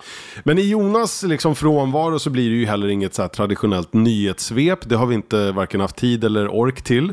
Det har inte hänt så mycket som man brukar säga. Det har Exakt. det säkert. Men Diablo, Diablo 4 har släppts ja, och alla spelar det tror jag. Ja, det är väl det. Uh, har du kört, eller? Nej. Nej, inte riktigt min eh, kopp te. Jag tror att jag säkert kommer skaffa det om det dyker upp på min Playstation eh, subscription. Ja. Det har ju en så här lite högre nivå på subscription. Man får ganska mycket backlog-spel. Brukar det inte vara ganska bra här sommarmånaderna sa de väl Ja, nu är det någon stor rea, men ja. den kommer ju inte dyka upp på den. Nej. Jag, alltså, det är ju sprillans liksom. många spel som släpptes typ förra året ligger ju fortfarande ute för så här 800 spänn. Ja. Det är så dyrt med spel. Ja. Men eh, någon gång så spelar jag det säkert. Det ser ju coolt ut. Ja, hört- Jonas och Niklas lär ju spela, båda Ja. två tror jag. De får väl återkomma med vad de tycker om det, säkert till nästa vecka då. Mm. Då är de tillbaka förhoppningsvis om de har nyktrat till. Men i deras frånvaro så tycker jag att vi köttar på här. Mm. För vi har lite grejer att gå igenom. Dels så har ju vi en serie vi ser gemensamt, men jag hamnar lite på efterkälken och jag fattar det som att det var jag som lurade in dig och sen har jag liksom inte hakat på. Precis, du ska berätta om Shadow and Bone säsong två. Peter sa, den är ju rätt bra alltså säsong två. Jag bara, fan jag kanske ska kolla på den. Ja. Inte sett någonting. Bingeade alltihopa på en gång. Och du har inte ens sett det sa- se klart Nej, säsong men två. du såg alltså säsong 1 och 2 back to back? Ja, ja men då, är du, då har du det ganska färskt i minnet, Ja. vilket är bra. För jag Ja, såg ju säsong 1 när den kom. Och den kom för två år sedan. Ja, och sen hoppade jag in i säsong två och bara hoppades på och haka på. Och tyckte du fortfarande att det var bra, men sen har jag bara inte hunnit. Så jag har Nej. kanske sett tre avsnitt. Ja. Eh, Men vi ska prata om det. Vi börjar med det. Sen så tänkte jag berätta lite om eh, Across the Spider-Verse. Som... Är det, det är en film va? Ja. Andra filmen i Spider-Verse. Ja, liksom, exakt. Och det är liksom ja, del, Animerad. del... Ja, precis. Det är den här uh, uppföljaren till Into the Spider-Verse. Mm. med Miles Morales. Vi kommer till det. Och så är det ju första utav två. Alltså, eller typ två av tre blir det ju snarare. Eh, vi tar det sen. Och så har du spelat ett spel också som heter... The Devil in Me. Den, eh, det är Supermassives sista del i sin Dark Pictures antologi, Chapter 1. Grymt! Men det, Det tar vi. ju typ i vintras, Ja. men nu har jag spelat klart. Ja, men grymt. Men vi börjar med Shadow and Bone då. Berätta, Ja, vad har jag missat? Precis, ja men Shadow and Bone, det är ju så här young adult, eh, tänk Hunger Games eller du vet Maze Runners eller något sånt. Ja, verkligen så. Det Ja. känns som att net, det går på Netflix det här. Det är känns Netflix, Som jag tror det är Netflix, eh, ja det är Netflix original. Mm. Och eh, handlar om, om man, ja, men lite kort så här, om man inte har sett alls, så handlar det om Alina Starkov som är typ en kart, kartograf. Ja, hon ritar styr kartor. Och hon är föräldralös och eh, hon har sin bästa vän Mal som är soldat och de, ja, båda kommer från samma barnhem. ja. Eh, Och det finns någonting mellan dem där. Ja, det är någonting, eh, lite, lite kärlek kanske. Lite kärlek. Eh, och sen det här utspelar sig, jag tycker världen är så cool. Jag gillar också världen. Mm. Bygget är väldigt coolt. Så här. Du har eh, en, Ravka heter väl liksom det stora landet, där det mesta utspelar sig. Det är avdelat i två delar av en så här svart rök eh, eh, sk- skärva. Vad kallar de det? Är det The Rift? Eller nej, det heter något annat. The Fold. The Fold kallar heter de det, det ja, för, men det. är det de säger översättningen? Ja, men det är liksom Ja. som en, eh, det är som en mur. Det är en ja, så här, eh, sk- skuggmur. Ja, en ingenmansland eh, Där det är en massa dimension. monster ja. där inne. Så att man kan inte bara gå in där utan man blir typ ihjälslagen. Ja. Eller uppäten eller någonting om man tar sig igenom där. Och det är någon ehm, magiker som gjorde den här revan, kallar jag den nu Ja. bara. Ja. För några hundra år sedan. Och det delade det här landet i två, så då har du liksom Prosperous West, där det går bra, Mm. eh, krigshärjade öst, och de har ju väldigt svårt att både kommunicera och eh, ja, skicka truppen mellan varandra och så här. Det, just Ravka är ju, jag får ju väldigt mycket Ryssland, gamla eh, tsar-Ryssland-känsla. Mm. Och det är ju mycket det i kläder och kostymer. Alltså Ja. kläderna är skitsnygga i det här. Sjukt snygg kostym tycker jag. Ja. Och sen har du lite andra delar av världen, typ Ketterdam som är på västra delen. Det är ett, liksom en, annan, en annan stad. Där är ju lite mer 1800-tals London, lite Jack the Ripper-känsla. Om ni Bob- Mm. Gaslight, eh, Gaslights, la- bob, lampor och- korta sådana här plommonstop. Eh, klubbar där man går och spelar biljard och super och slåss. Eh, inte så mycket, då blir man utkastad. Och så, Eh, finns bordeller liten, och så ja, här. Ja. ja, och så finns det ju som någon slags så här, ja men maffia eller vad man ska säga. Det finns en liten här, eh, ja, någon slags organiserad eh, gängkriminalitet. Ja, ja, men, men så här, gängkultur, typ Ja. alla gäng har varsin klubb där du har liksom ditt posse och Mm. man är, tillhör olika klubbar och så. Ja. Och namnen känns också som att de är hämtade ifrån allt ifrån så finska klingande namn till rysk klingande namn till och så finns det ju någonting, Mm. det, det pratas om, hintas om också någon form av så asiatisk eh, Ja, det, del eller vad man ska säga. det? Suhan heter det va? Eh, Nej, oh, gud, jag Ja. kommer inte ihåg. Alltså det här bygger ju på eh, två olika bokserier. Eh, Fjärda pratar om att det är norra, det är lite så här mer vikingar. Ja, det är Skandinavien. Ja. Eller Island eller Norge eller Nå- någonting. någonting. De är ju väldigt så här, ja, anti-magi. För just här har du också, man kan födas som eh, typ magiker, fast de kallar det för grisha. Jag läste gris hela tiden. Ja. Men eh, du är, man kan kontrollera element. Ja. Så man kan kontrollera eld, vatten, vind, det är väl det vanliga. Och sen har du en generalen, den snygga generalen, som spelade kung Caspian i Narnia. Ja, exakt. Ben alltså, Barnes. Ben Barnes, han var också... Han, har varit, han, var ju, han gjorde en jävligt bra roll i den här Punisher-serien tillsammans med John Bernthal Jag kommer inte också. ihåg att han var med den. Ja, men han är ju Shit, typ hans alltså. kompis som han ser liksom spårar. lite generisk ut, fast här på något sätt så är han väldigt, väldigt bra. Mm. Han har typ helt svarta ögon. Eh, jag tycker han gör den här rollen svinbra. Ja, faktiskt. Jag, jag har inte sett honom i något där han var så här anmärkningsvärd, tycker jag. Är det så? Nej, Inte ens som prins Caspian. jag tror inte ens jag har sett dem. Narnia-filmerna. Nej. Nej. Jag, så, jag såg den första, Ja. sen tror jag att jag skippade ja, resten. men han är bra. Han är bra. Men hans karaktär har, kan kontrollera skuggor. Ja. Och eh, hans då anfader är eh, den som skapade den här revan från början. Mm. Eller? Eller Ja men, är det eh, han? Mm. ja men exakt. Men eh, det blir ju lite små spoilers här för säsong eh, två. Alltså Mm. man, får ju, man, får ju hoppa i, man får hoppa igenom det här segmentet om man inte har sett eh, säsong precis. ett. Tror jag, tror det blir lite svårt Ja. att prata om Men det annars. Men... Det, han är ju, det är någonting med honom i alla fall. Och sen är det de här, alltså de kallas för Grisha. Och det, är Ja. ju, alltså, det, är ju, det finns ju massa olika magiklasser, höll jag på att säga. Alltså man kan Mm. Just ha det, men de saker. kan också vara de som kan kontrollera, eh, eh, vad heter det, metall. Och eh, metall. För ja. Mm. metall de heter något i Serge Duras tror jag. Och de som kan kontrollera blodflöde, de är liksom mycket helare eller så kan de Ja, jag vet inte, de har ju också sådana som kan, de kan så fixa facet. Man får ju träffa en tjej som är liksom anställd av kungafamiljen i Ravka för att fixa till drottningens face och bröst typ. Ja. Som, som en så här gratis eh, Eller eh, plastikoperation. plastikoperation. Ja, verkligen. Ja, men det är lite oklara krafter, men det är några stycken olika kategorier. Ja, och det finns ingen motsvarighet till liksom den här eh, skuggan då. Förutom så visar det sig att Alina då, hon som det handlar om, hon, har, hon är liksom the chosen one. Och hon har eh, solkraften. Och det är liksom en någon mytisk, eh, det har ju gått, eh, det är nerskrivet som, ja det här blir liksom den stora profeten som ska rädda oss. The och förstöra. Summoner. Ja, som ska Ja. förstöra den här revan. Så det är hennes liksom, grej. Så det är första avsnittet så får man, i säsong ett så får man ju se henne eh, få den här kraften Ja. när hon åker igenom den här revan tillsammans med Mal då. Eh, ska de, ja, de ska ta sig över i alla fall.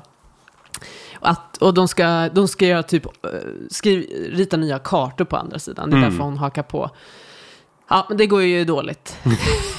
Alltså Men, grejen är att så här, hela den här äh, serien har jag inte riktigt fattat de olika sidorna. För det är, Mm. ju, det är så många olika, men jag, det är lite skitsamma. Alltså om du förstår vad jag menar. Mm. Det är folk som är ute på agendor och jag vet inte vem som, alltså det här kriget har jag inte riktigt förstått vilka som står på vilken sida. Nej, det, och det är, lite, det är lite rörigt Det är lite där. rörigt. Och så, de har ju, precis som andra fantasy-serier, de har ju en karta. Men precis som i, är det Wheel of Time, eller om det var Sagan om ringen-serien, de zoomar liksom runt på kartan, så man bara, var är man? Ja. Man, man ser inte riktigt. Jag läste det, på ja. Mm. lite och det hjälpte, men det tror jag jag glömt bort. Men det var då jag liksom började försöka få ett hum om världen och det är Mm. precis det vi pratar om. Den är ju verkligen, men det känns som att den utgår ifrån typ, den börjar i London, alltså den börjar på GMT på noll. Exakt.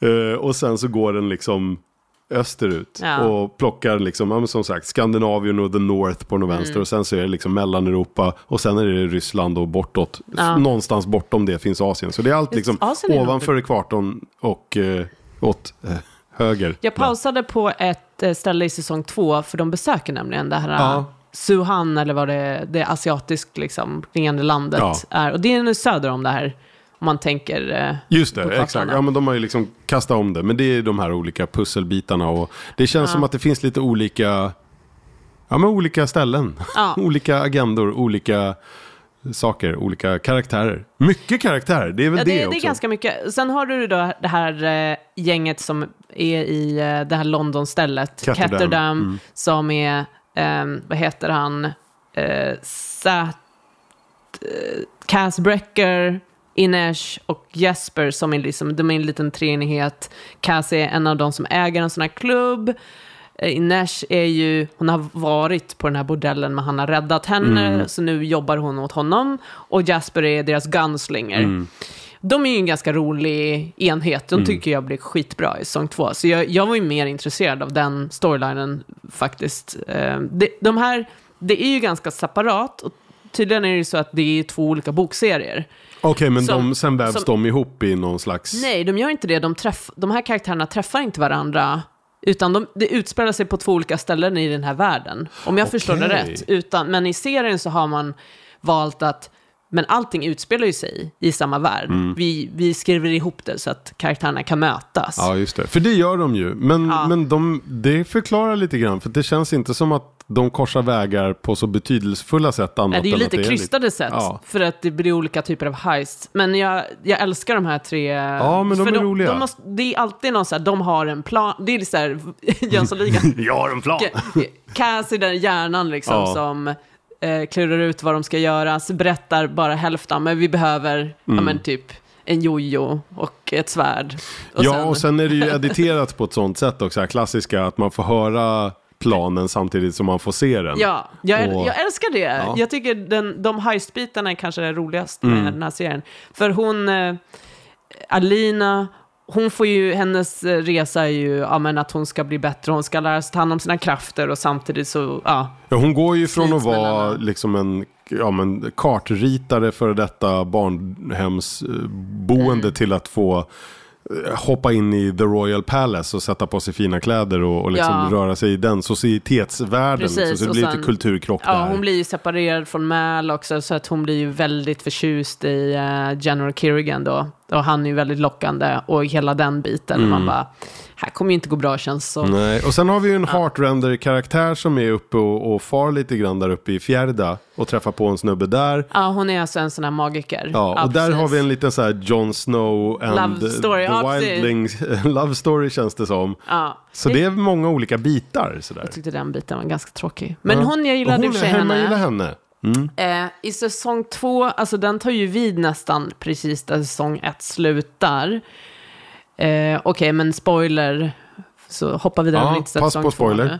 Men alltså, Kerrigan visar ju sig vara en eh, superantagonist och ehm, vill eh, vapenfiera den här revan medan hon vill Mm. Men det tycker man den. fattar ganska tidigt man- i äh, första här. säsongen också. Eller? Men han, jag tycker han är bra, för han är inte så här, han är inte som en, han är inte som en skurk-skurk. Nej, Han tror ju på sin egen, ja ja. han är övertygad om sin egen eh, väg. Mm. Och sen blir han ju grövre och grövre Mm. i sin liksom, rättfärdigande av sin egen plan. Det kommer du senare såklart. säsong Ja, jag två. kan förstå det. Eh, men eh, är samtidigt bunden till henne och älskar henne på något sätt. På något skruvat Mm. sätt.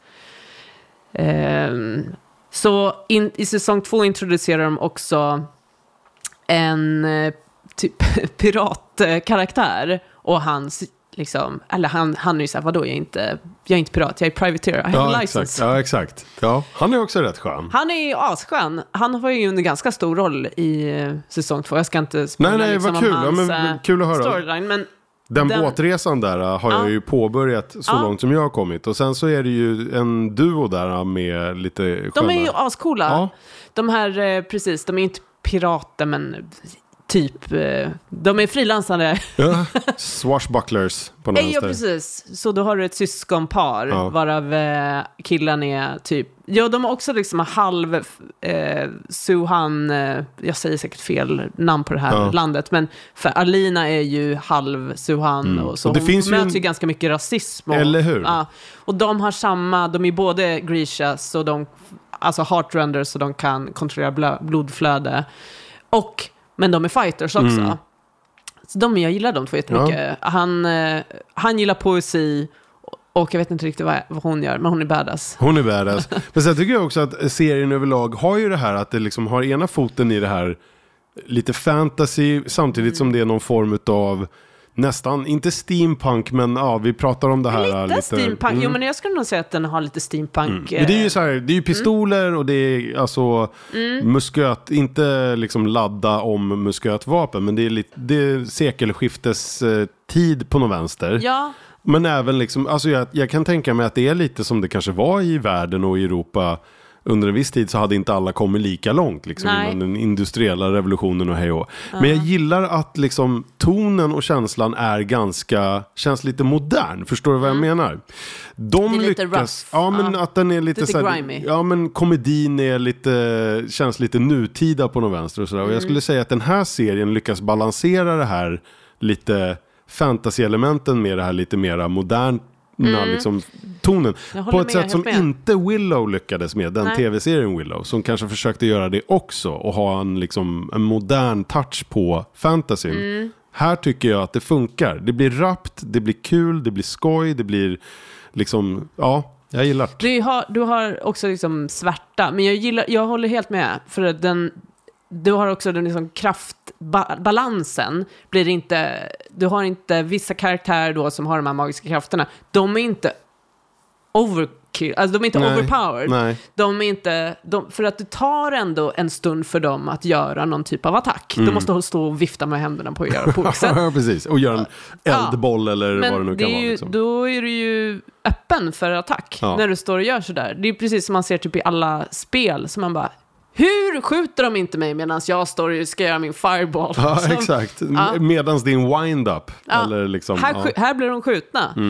Och eh, det är ju något, jag tror att de säger det i säsong ett, att det blev en liksom, när det kom in moderna vapen, så blev det jätteproblematiskt för liksom, området Ravka, och de blev ju mer utsatta för, eh, ja, för krig. Alltså de, de kunde inte, de, den här gruppen av människor, de var, hade väldigt mycket liksom, makt ja, de var tidigare. OP innan... Och sen eh, blev det mindre och mindre. Jag tror att det är Mal som har en konversation med typ en annan soldat om värdet på en Grisha. Mm. Och att förut så var det en Grisha är värd 500 soldater. Mm. Och sen blev det 100 soldater. Sen blev det 50 och sen blev det 20. Och sen är det ganska inte särskilt mycket mer värt än en vanlig soldat. exakt. För att om en soldaten har ett bra vapen, ja, Ja. det kvittar det lite.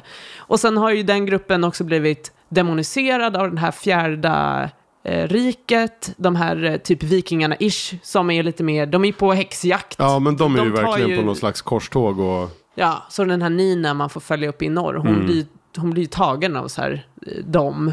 För att du, du ska åka med och stå mot rättegång för att du har de här krafterna. Mm. Och, som, så de är, de är ganska utsatta. De har fått bra status historiskt och nu är de på nedgång och nu går det, blir det väldigt dåligt. Mm. Ja, och de skulle ju må bra av en liten kraftboost. Jag tänker att det kanske Mm. fin- utan att ha sett för mycket, att det finns någonting där kring den här liksom revan och, och kraften och att allt är Ja. connectat på något sätt. Men Jag det, det är ju säsong ett, om man verkligen, alltså nu hoppas jag att ingen lyssnar som har sett, inte sett säsong ett. men, men den slutar ju med att eh, Kirigan tar över Alinas krafter, så de gemensamt bygger ut den här eh, revan. Så hon blir ju jagad ju. Det är ju så säsong två börjar. Att nu är hon ingrupperad med Kirigan som the bad guy. Att där, nu finns det två personer som är jättefarliga. Eller liksom, han är ju liksom, de tror ju att han är död. Mm. Men det fattar man ju att han inte är död. Så. Ja. Han om någon dör offscreen så dör de Nej, inte. Så gör vet man. Nobody vet no man. death. Det är sedan länge och det är till och med liksom värre i Star Wars kan du till och med huggas av på mitten och det är lugnt. Nej, verkligen. Cauterized wounds. Men okej, Ja. så hur känns det då om du ska vara lite, lite äh, småvag i vad du, alltså utan att gå in på detaljer vad som händer. Men är det värt Ja. för mig att kolla vidare? Jag gillar ju gud, det här. jag absolut, behöver bara absolut. hitta motivationen att liksom ge mig in i det igen och bara vem var vem och var var de på väg och vem, vart är ni? Och... Jag tycker det. Den, Mm. den har eh, de här eh, sidor, alltså de har ju ganska stor plats, de här, eh, det här tre gänget. De Mm. blir ju också fler, för de får fler till sitt part. De känns ju som att de är ute på ett rollspelsäventyr, Ja. och det är skitkul. Ja. Ah, älskar alla scener med dem, särskilt, eh, alltså de, de, har ju, de knyter ju några nya till sig, men jag tror Cass Brecker, han är ju så fruktansvärt eh, traumatiserad av vad som har hänt i hans liv. Eh, han fightas ju mot den här gangstern som har tagit över hela... Pekka Rollins. Ja, Coolaste bra, namnet. ri- riktigt bra skurk där. Ja, men han känns ju som en sån här, han är ju en sån där irländsk thug. Ja, Alltså- rikt, riktig, ja precis. Eh, jag gillar deras story skitmycket. Ja. Eh, man får se så mycket om vad, vad, vad som har hänt med dem tidigare också. Eh, sen är ju Alina, alltså jag tycker hon är en ganska tråkig Katniss Everdeen-kopia. The chosen one, ja, men det är lite Mar-. Mary Sue, chosen one. Och du vet, hon står upp och killarna bara Oh my god, du är så fucking bäst. Så jävla snygg är hon inte, eller? Nej men det är så här, det, det, hon är en Mary Sue. Ja, Eh, ljuset är på henne av en anledning. Ja, Och- så här, det, det är ändå... Eh, hon gör en rätt intressant resa. Eh, och sen är det liksom, ja men det är lite McGuffin-grejer de måste hitta och... ah. Ändå, men jag, jag kollade vidare för det andra gänget. Mm. Och General Kirrigan, för han, eh, han gör ju också en annan resa, ner i djupet av mörker. Oh, ja. Eh, jag gillar också att han inte är övermäktig. Han är inte Emperor Palpatine. Nej. Utan han har, men det är som att ju mer skadad han blir, desto farligare blir han. Han är Ja. som ett rovdjur. Han blir liksom. oberäknelig och ja. Exakt. Eh, så, ja, han, gör, han gjorde ett st- starkt intryck på mig. Jag tycker han var Ja. svinbra. ja, men jag tycker han är en bra skådis. Jag, jag fattar att han gör det. Det här är lite en sleeper för... för- Alltså jag tycker Ja. inte man har snackats Nej, så mycket om den här i liksom, ja men där ute. Det har ju inte pratats om den här på samma sätt som det har pratats om många andra.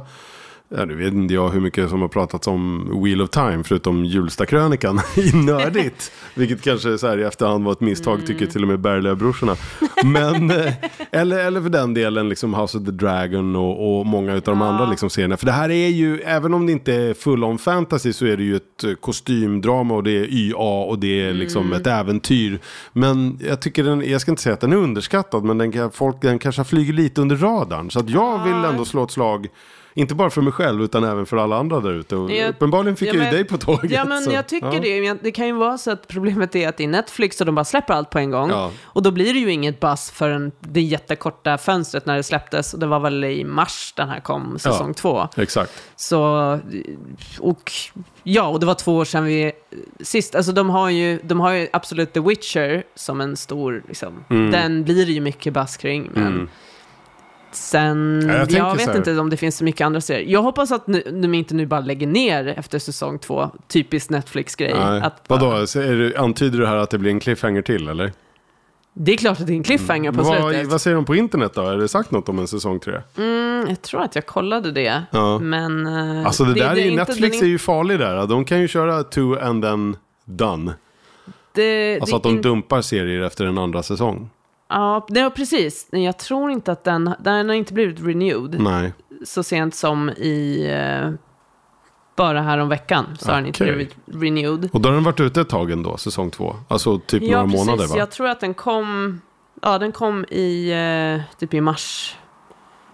Den dök Säsong också två. upp lite från ingenstans utan att det gjordes något Jag väsen. vet. Jag bara, aha, är säsong två ute nu? Och man hade nästan glömt bort den. Ja. Som, ja, men den eh, hade ju problemet att pandemin kom emellan kan jag tro. Mm. Alltså mellan eh, säsongernas produktioner kan man Ja, tro. ja, kanske. Men de producerar ju nu också serier kanske vartannat år. Alltså Ja. Witcher följer ju det det gör schemat de till ju exempel. sig. Ja.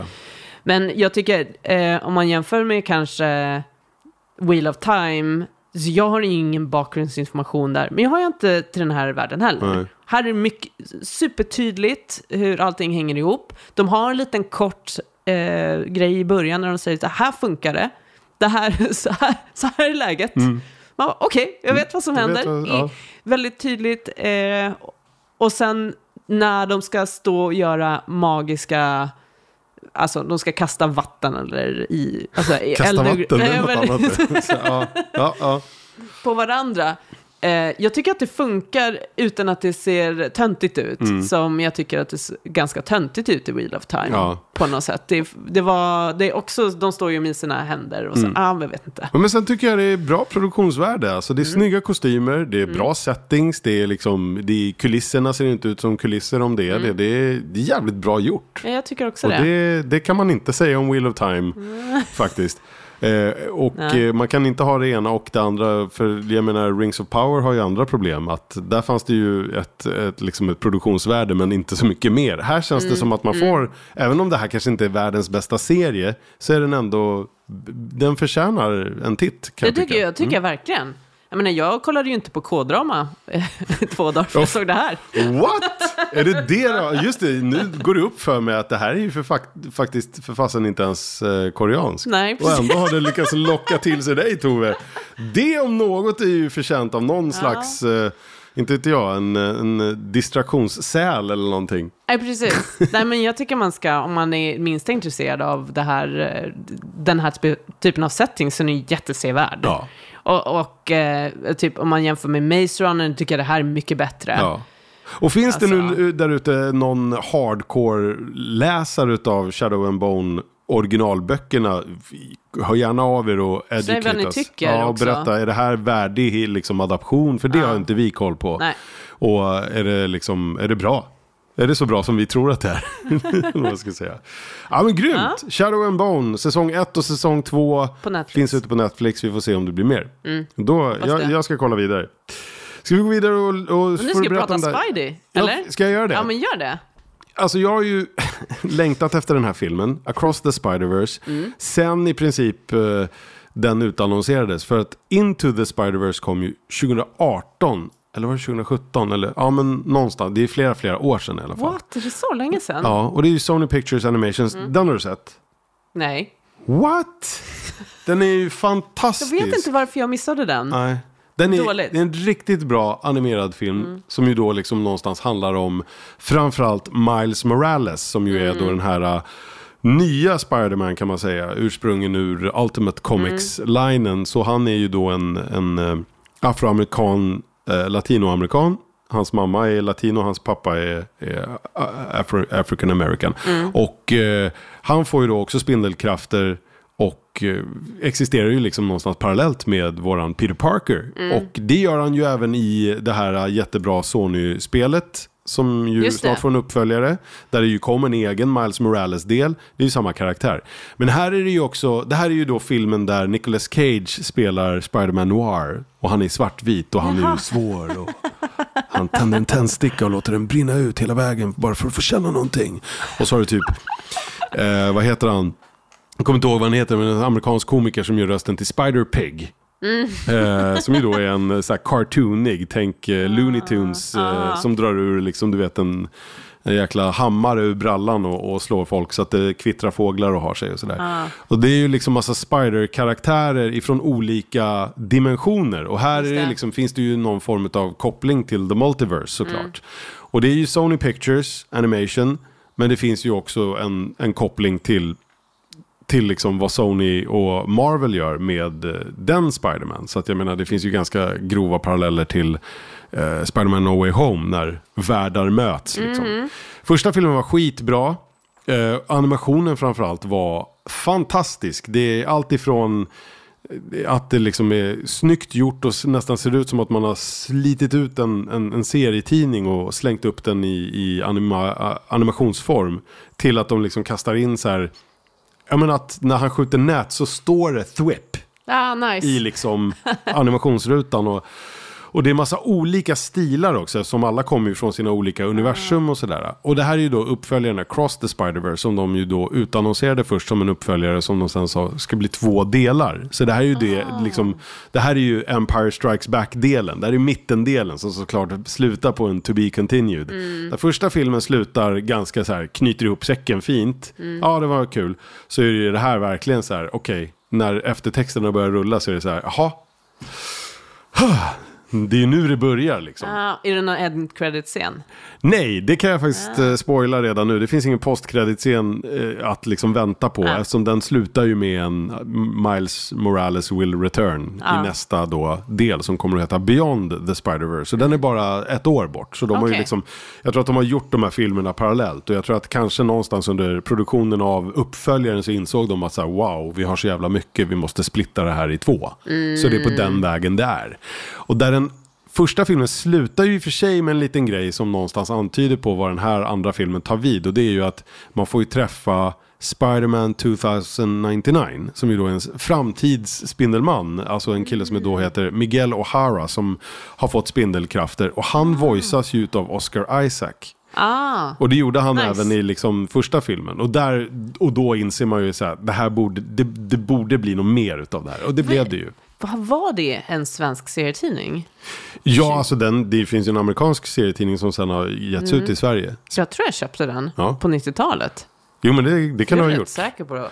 Det är framtiden, var- ja, det är lite. Blade Runner, han har ett Exakt. hologram han snackar med som heter Laila. Hans Mm. spindelkrafter är lite annorlunda ifrån liksom original Spidermans. För han får typ så här huggtänder och så här hullingar på fingrarna som gör att han kan klättra. Aha. Men det gör ju också att han är lite mera liksom feral på något sätt. Ah. Och hur de har animerat honom i den här filmen, det är helt makalöst. Alltså. Ah. Och Oscar Isaacs eh, liksom, röstskådespeleri är fantastiskt. Eh, killen som gör eh, Miles Morales då, Shamik Moore, också skitbra. Och sen är det ju då Spider-Gwen är ju med också, eller Ghost Spider, eller.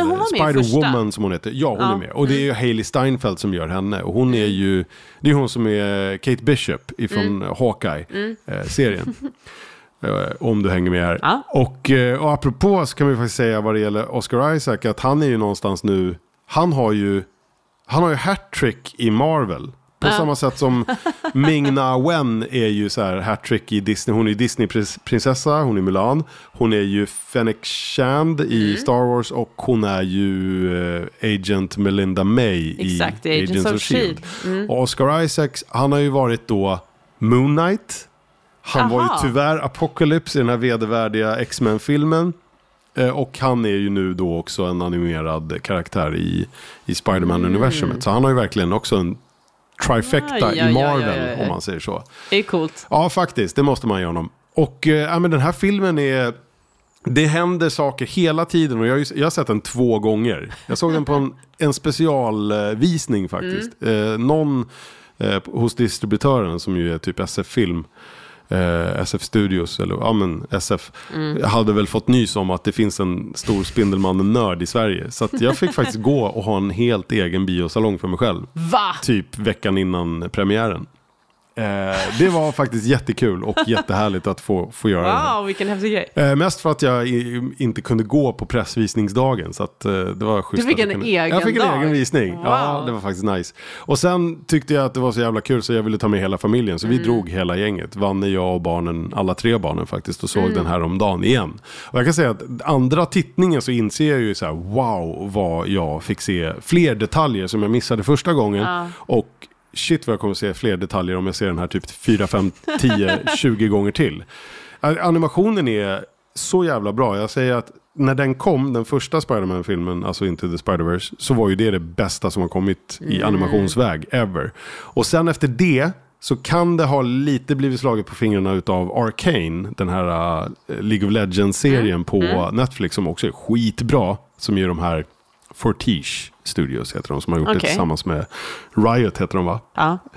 Eh, Men nu kan jag säga att nu är Sony Pictures Animation tillbaka på täppan. För det här är, det är så jävla bra gjort och det är så briljant. Och det känns som att det finns inte en millimeter på skärmen som inte utnyttjas på något sätt i animationsväg. Coolt. Och det är liksom, det finns eh, Easter eggs som korsar världar från allt till, alltså jag ska inte spoila för mycket men det finns liksom, det finns kopplingar till Andrew Garfield Spiderman och till eh, Tobey Maguires Spiderman och allt är liksom connectat på något vänster här. Försöker man ju då förmedla att det här är ju ett Spider-Verse liksom, eller ett multiverse på något vänster.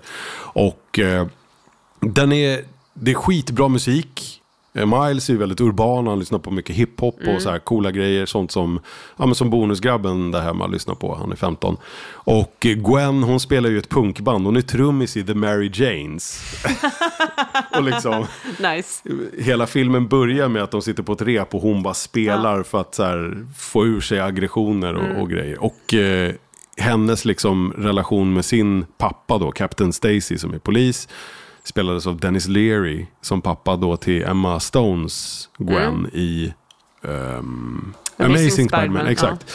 Eh, Den relationen är också så här strained av olika anledningar och det finns så jävla mycket hjärta och djup och lite mörker faktiskt i det här. Det är, jag vet inte vad jag ska säga. Det här är, det är så bra. Det här är liksom egentligen nästan kanske lite överkurs för barnen att titta på, även om de hade kul också. Ja. Ehm, så tror jag, ja. Vad handlar den om då?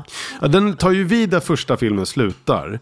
Den slutar ju med att, eh, eller ja, semi-spoiler för den då, men i den är ju plotten att Kingpin har eh, hittat ett sätt att liksom med hjälp av en super collider skapa liksom hål i tid och rum och, Mm. och liksom kunna nå ut till andra dimensioner.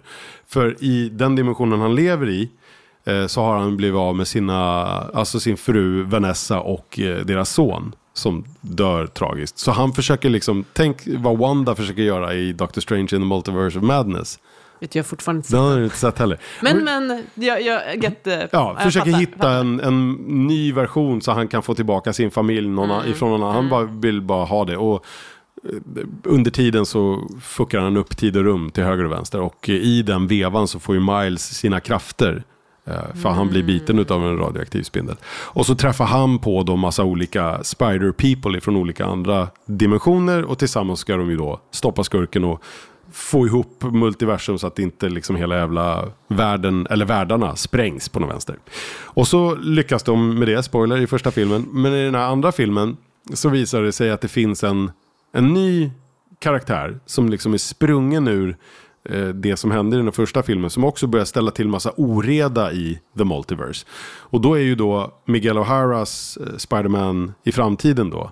Han eh, med hullingarna på händerna och allting. Han är liksom ledare för någon form av The Spider Society. Massa Spider-karaktärer från olika liksom, dimensioner. Och det är så mycket folk här. Och det är så mycket Easter eggs för en Spindelmannen-älskare, så inte vad.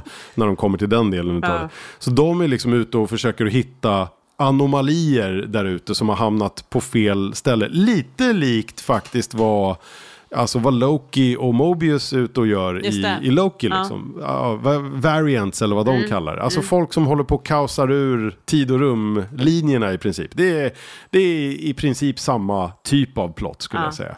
Och... eh, och och av olika anledningar så är Gwen och hälsar på i Miles värld igen. Eh, och hon kan ju inte låta bli att säga hej till honom. För det finns någonting däremellan dem. Liksom, de är kompisar, kanske någonting mer. Eh, och det skulle hon ju inte ha gjort. För då liksom dras ju han in i, i hennes liksom, eh, uppdrag som hon är ute på. Och så händer det saker som liksom någonstans förvärrar saker och ting. För, för vad det är är ju då att, jag vet inte hur mycket jag ska säga för jag kan inte spoila men Miles ska inte vara där enligt vissa. För han, ja, liksom har, han, och han vill ju bara så här, ah, finns det ett Spider Society, när får jag mitt medlemskort? Och de bara så nej men han är inte välkommen tydligen. Eh, det, det blir bara värre i alla fall med det här liksom multiversandets urkukande, ursäkta uttrycket. Ehm, Det ballar ur. det ballar ur, mycket bättre uttryck. Det ballar ur och eh, jävlar vad det gör det. Men den är också indelad i massa olika liksom, set pieces kan man säga. Så att det inleds på ett sätt och sen så händer det en till. Alltså det känns som att de här liksom, scenarierna avlöser varandra. Och det är full jävla gas från ställe till ställe. Och sen är det några sådana här ställen där man liksom lite grann hinner landa. Och så blir det lite så här, du vet, relation mellan Miles och hans föräldrar. Relation mellan Gwen och hennes pappa. Och så sådana saker. Ehm, men egentligen så handlar det i princip om att eh, de ska försöka rädda världen igen.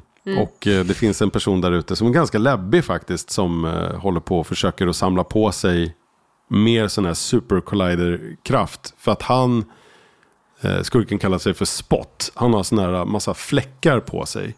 Han är helt vit och så har han massa fläckar så han ser ut som en kossa eller en just dalmatin som de liksom retar honom för. Eh, Men han skapades ju ur ett sånt här uh, urballat experiment som är från första filmen. Och han tycker att du och jag, Spiderman, alltså Miles Spiderman, vi är ju liksom ärkefiender. Och Miles vem är du? och så känner han, är, han är som en, han är lite som en så här, lite läbbig sån här, du vet, incel-kille som bara så här, jag ska minsann visa er. Så han blir ganska läbbig ganska snabbt. För han försöker samla på sig mer utav den här äh, kraften han har. För de här fläckarna han har, de kan han liksom, du vet, jobba med som portaler i princip. Så en fläck här, så in med handen där så kommer den ut på ett annat ställe. Ja, liksom. precis som i Looney Tunes med svarta hål. Ja, Man princip. stockar in en hand och så. Ja, Ja, exakt. mm. Så när vi får träffa honom i början av filmen så försöker han råna en bankomat med, hjälp av Mm. sina fläckar. Och så kommer Miles dit och bara ska stoppa honom och han säger ja, ah, it's you, it's me, remember me? Och han bara, vem är du?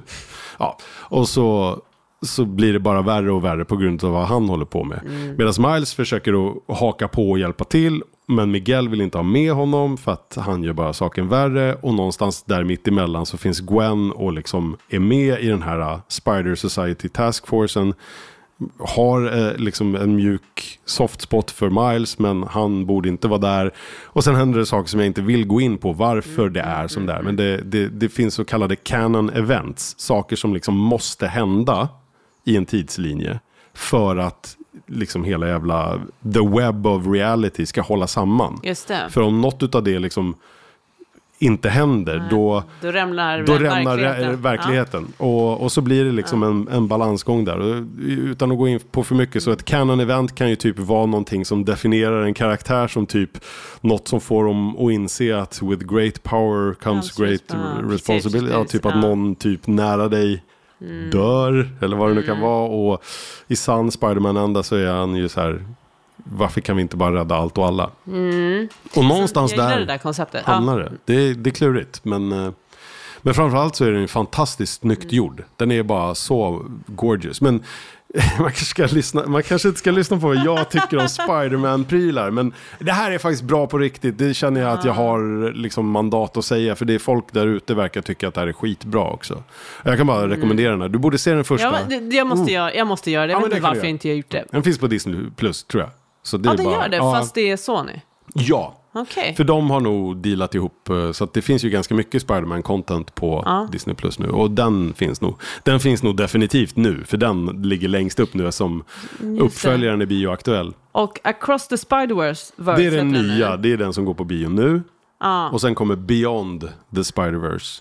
Men eh, då har du hunnit se de två andra, första. Innan det. Nej, det här kan jag verkligen rekommendera. Men eh, Den hade ingen verkligen annan. precis premiär. Vad kul. Ja, det är nog ingen annan som har trott något annat i och för sig.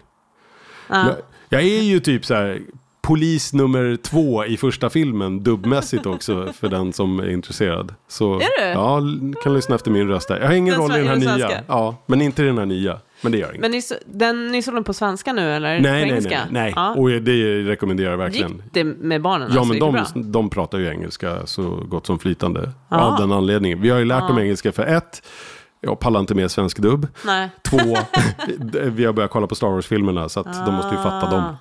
Ah. Jag läser crawlen åt dem, sen hänger de med. Ja, vad duktiga de är. Ja, de är faktiskt jävligt duktiga. Nej, men så vi såg den på engelska. Den är skitbra, jättebra voicecast. Hur- det är hur- Mm. skitmycket bra folk. Det är, det, han den här Spot jag berättade om, han spelas ju då av Jason Schwartzman. Alltså, vi pratar, eh, han är väl någon slags Coppola-ättling. Du vet vem det är när du ser honom. han har varit med i massa sådana här, eh, vad heter de, Wes Anderson-filmer också. Ja, exakt. Jag vet exakt om det. Eh, du har Mm. eh, en Spider-karaktär som heter Ben Riley som ju då är en klon utav Peter Parker från början. Hans röst görs av Andy Samberg, så han är med. Andy Eh, Samberg. Jag jajamän. undrar vad som har hänt med honom bara här om Ja, veckan. men han är med lite här och var. Ja. Um, Hailey Steinfeld då som sagt. Det är, ja men, alltså Oscar Isaacs. Det är, det är så jäkla mycket bra röstskådisar. Jag Och det. Mm. Ja, kolla på det där. Kolla på det där, det är jättebra. Jag ska inte säga så mycket mer än så. Från, eh, hur, från sju år är den. Ja, Ah, vad kul. Ja, den verkar ju ha fått jättefin kritik. Absolut. Alltså, Alltså, nej, men det, är, det är så bra det här. Det, det, det är nice att vara Spider-Man-fan nu för tiden. Alltså efter No Way Home och första Spider-Verse-filmen och den här. Det går bra nu. Det går bra nu. Verkligen. Mm. Kanske bästa tiden att vara Spiderman-fan nu. Det skulle jag tro. Ja. Faktiskt. Ja. Och i liksom så här röda mattan-intervjuer och grejer som de har Mm. snackat om här nu på senaste så pratar de ju om att det bara är en tidsfråga innan Miles gör live action-debut. Precis. Och vem skulle du vilja se som Miles Morales då? Det finns ju tydligen någon snubbe som heter, han heter typ Miles någonting. Eh, jag kommer inte ihåg. Eh, han är ju någon slags eh, frontrunner eller vad man ska säga. Han står till och med och posar på bild tillsammans med Amy Pascal som ju är producenten. Hon är liksom, hon är the Kevin Feige of the Spider-Verse Ja, på någon vänster. okej, coolt. eh, jag kommer inte ihåg vad han heter men han är någon skådis eh, som har gjort massa andra grejer. Eh, som det pratas om lite grann. Sen pratas det också om, eh, jag glömmer hans namn, han som spelar Lucas i eh, Stranger Things-gänget. Den killen. I liksom barngänget där. Vem var Lukas nu då? Ja men det är it's the kid. Jaha. Såklart. Ehm, Ja, såklart. som ja. eh, ja. Men, men det roliga är att den här uh, Miles, eh, Ja, gud, jag kommer, inte, jag kommer inte på vad han heter. Uh, uh, det, ja, det där kan man säkert googla. Um, det, det, det, florerar ju så mycket castingrykten där ute just nu så jag vet inte riktigt vad. Um, om vem som ska ta över då och, och spela live action-rollen. Det är inte... Miles Brown, där har du honom. Bra jobbat. Uh, det är inte Shamik Moore, han har själv sagt det. Han som gör rösten till mm. då Miles i tecknade. Mm. Han är ju liksom...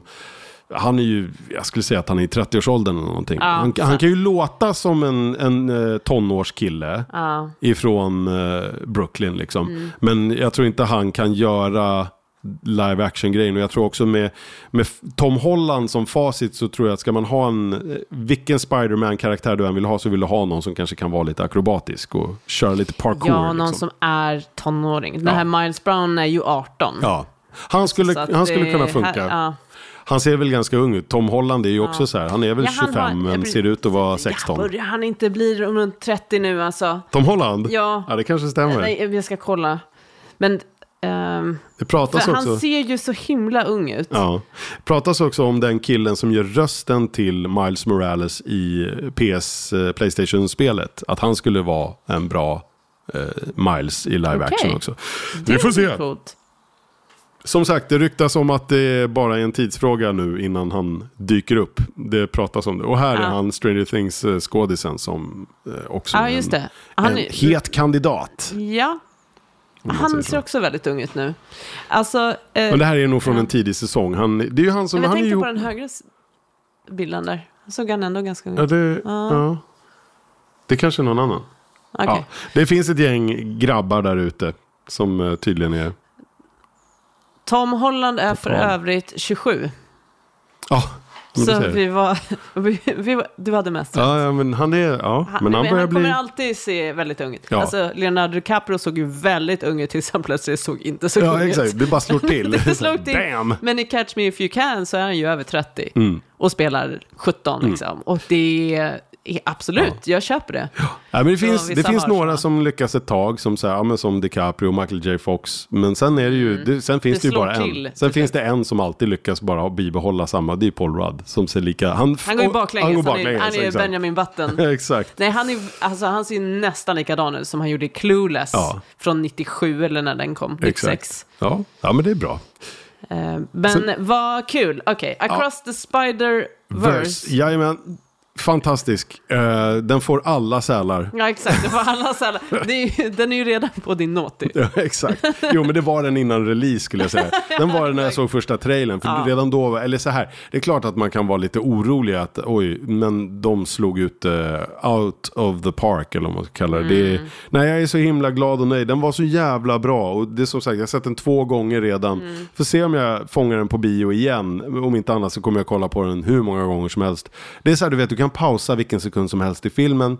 Mm. Printa det och sätta upp det på väggen. För det är så jävla snygg animation. Ja, coolt. Och roliga karaktärer. Vi får träffa Spiderman India som bor på Mumbattan. Och vi får träffa, ja men som sagt, eh, allt ifrån en T-Rex eller eh, Spider-Sorer eller vad han heter, en T-Rex Spidey till en Spiderman Cowboy med en Spiderman Häst och en Spider-Cat och en Ja, oh, du hör ju. Och, det finns liksom, och så finns det en så skitcool roligt. version av Jessica Drew som ju då är Spider-Woman. Mm. Hon är riktigt badass. Hon är liksom på smällen under tiden också. Mm. Vilket är skitcoolt. Bara det att hon så här, liksom jobbar fast hon är mm, liksom mm, gravid. Så nej, den är skitbra den här. Ja, vad kul. Mm. Jag är nöjd. Ja, vad Hoppas härligt. Alla andra Slutligen nu då Tove, ska du få ja. berätta om det här spelet eh, som jag redan har glömt igen vad det ja, hette. Det heter det från... Eh, The Devil in Me, men jag har ju spelat eh, några av de här eh, delarna. Alltså Dark Pictures Anthology heter liksom, det är en antologiserie av skräckspel. Ja. Av Supermassive Games som jag gjorde Until Dawn. Och jag har spelat, eh, nu ska vi se, jag har spelat House of Ashes vad 17 spelade jag mer? Jag kommer inte ihåg. Måste man ha spelat alla eller? Nej, de hör inte det, ihop på Nej, det är det, det som är det fina, att ja. det är antologispel. Ja. Och det här, eh, The Devil in Me, är det sista som de släppte. Det är runt jul släpptes det. Mm. Och eh, nej, de har inget med varandra att göra, förutom att det är interaktiv eh, liksom storytelling. Och precis som i Until Dawn, de släppte ju också det här The Quarry i höstas som är ett mer av ett fullspel. Mm. Det, här är ju, det här är ju korta, relativt korta spelupplevelser. Mm. Jag tror att House of Ashes spelade jag och min kompis på typ sex timmar. Vi körde det i en sittning. Kan man se det så. lite grann som de här kapitlen i The Walking Dead Telltales-spelen som kom? Att det nästan är lite så som episoder eller säsonger. Istället för att vara ett helt liksom spel. Ja. Fast det här det blir någon slags säga. eh, antologi. Det blir som ett avsnitt av, eh, vad heter det? Vad fan hette de? Vad fan hette de här jävla weird-ass-serierna som gick? Tales from the Crypt Tales och from the Crypt, vad hette Twilight? Zone. Twilight Zone tänkte jag på exakt. Ja, men det kan man, det kan man säga. Att du har liksom, det, det som är gemensamt är att det är skräck och att du styr ett antal karaktärer. Är det Och samma ska- gameplay-mekanik liksom? Ja, precis. Och man ska försöka att få dem att överleva. Ja. Until Dawn var ju, eh, alltså, high school kids. Tänk, jag vet vad du gjorde förra sommaren om man har sett den 90-talsrullen. Du vet, uppe i ett... Eh, i en cabin in the woods. Ja. Börjar så är det någon mördare som går loss med yxan. Eller Ja, är det något så fort mer? de börjar Så- ligga med varandra så, du vet, då är, det, då är man farligt ute. Ja. Only the virgin survives. Ja, du, du har alla sådana alla såna tropes Ja. var ju med i det spelet. Det är ju ganska kul eh, faktiskt. Nu det, har det ju ett par år på nacken. Mm. Men det här är bra för att man kan köra det. Det är ganska kort som sagt. Nu tror jag att Devil in Me är lite längre. Vad sjutton kan vi? Vi spelade tre omgångar. Så kanske klocka in på åtta timmar eller något. Jäklar, ja men det är ändå... Eh, så här handlar det då om, eh, typ, till exempel House of Ashes, då spelade du ett gäng eh, militärer i Irak, tror jag, som råkade ramla ner i en gammal, eh, gamla ruiner. Mm. Och där var det en massa bullshit som hände. Det ballade ur. Det ballade ur. Men den var ju cool, för det var lite, det, apropå Cthulhu, Ja. så var det ju lite den vibben. Ja, okej. ja. Eh, jag gillade det spelet väldigt mycket. Och här är det, ja, man spelar ett filmteam som gör eh, typ dokumentär, eh, de är dokumentärserier om mord. Och Ja, så. det är så här, tr- true Ja. crime-gänget. Ja. Och eh, så har de specialiserat sig på den här, eh, ja, massmördaren som höll igång för en massa år sedan. eh, Men eh, de, de, har blivit, de blir inbjudna till en ö där det är ett hotell som är uppbyggt att se ut precis som det där mördarhotellet. Ja. Bara, det här kommer gå jättebra. Ja. Åk dit för fan. Ja. Så kan ju säkert inte hända någonting läskigt där. Nej, så du har eh, filmregissören som är ja, typ diktator och alla hatar honom på olika sätt.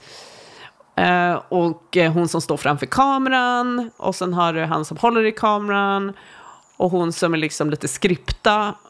Eh, ja, nu ska vi se. Och jag kommer inte ihåg vad den, eh, den sista tjejen gör för någonting. Hon är den enda vettiga karaktären i alla fall. Hon är den Okej. som kommenterar bara Varför är vi här? Det här Ja, är så exakt. hemskt hus. Den enda smarta i rummet liksom. Ja, precis. Så de är ju väldigt... Ja, det det är tydliga karaktärer och man hatar dem i början och sen börjar man gilla dem Ja, mer okej. och mer. Och, Är det så alla spelen är uppbyggda? Att man har ett sån, en liten ja, ensemble? det, är, det är en ensemble, precis. Det är mellan så här fem, sex pers. Ja.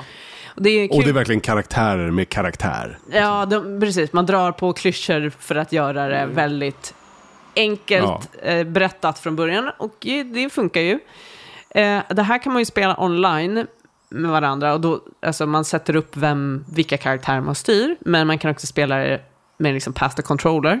Och det gjorde jag med min kompis. Hon är ju jätterolig för hon eh, är ju skiträdd för att spela skräckspel. Bästa sortens person att spela skräckspel med. måste dricka jättemycket Jägermeister och sitter ändå med eh, en kudde framför ansiktet.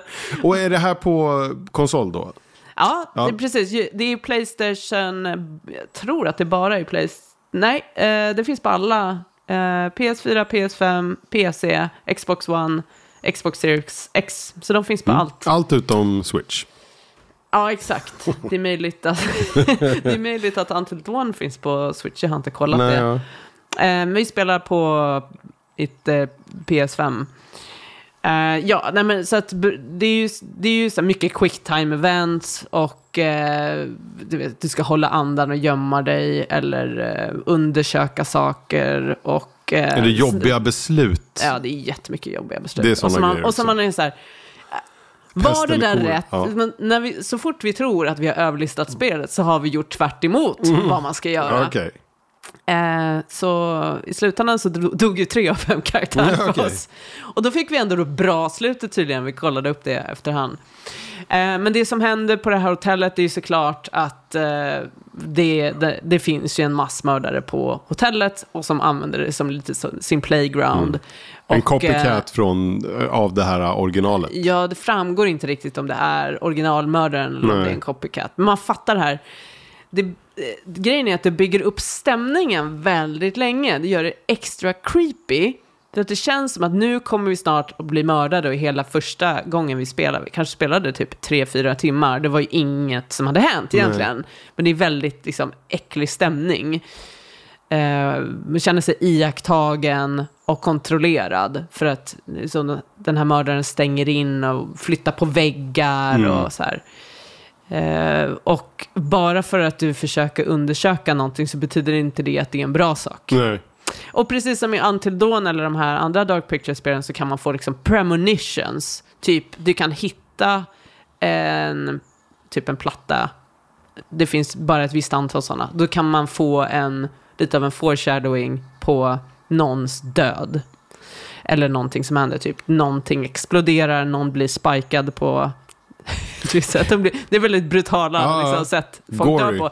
Så att om man kollar lite vad som har hänt i den miljön i en sån eh, premonition, då kanske man kan, när man väl kommer till den miljön, inse Ah, Okej, nu vet vi Ja. vad man inte ska göra. Det spelar ingen roll, för att vi fuckar ju ändå upp hårt.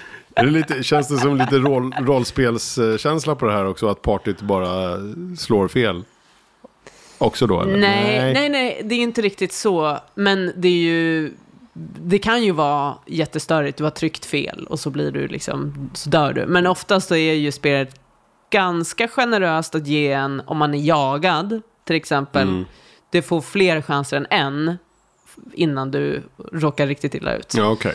Så att det, är- det är sällan det är liksom en gång är så dör du. Men det händer ju. Mm. Eh, ja, men det är kul. eh, alltså det är kul koncept. Jag gillar de här uh, antologiskräckspelen. För det är liksom ganska kort eh, ansats. Ehm, och det, är inte, det tar inte så mycket tid.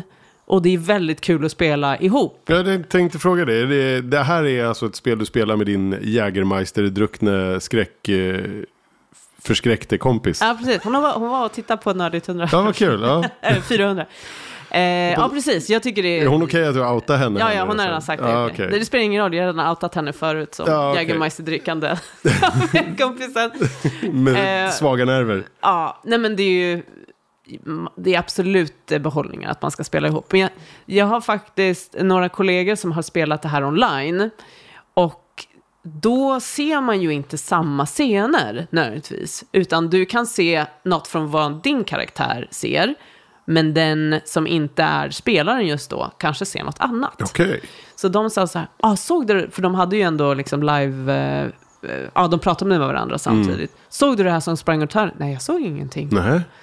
Så det är ju coolt. Att eh, de har designat spelet på det sättet. Ja. Att det blir en liksom, unik upplevelse. Så vi ser ju liksom, vi får ju samma, om man sitter i samma soffa så får man ju samma Då tittar man på information. samma skärm liksom. Ja, då är det ju också lätt att bara, nej men jag pallar inte med en till så här, jag måste stå och andas Nej. i och tajma olika quick time events. Det är min värsta fiende att göra.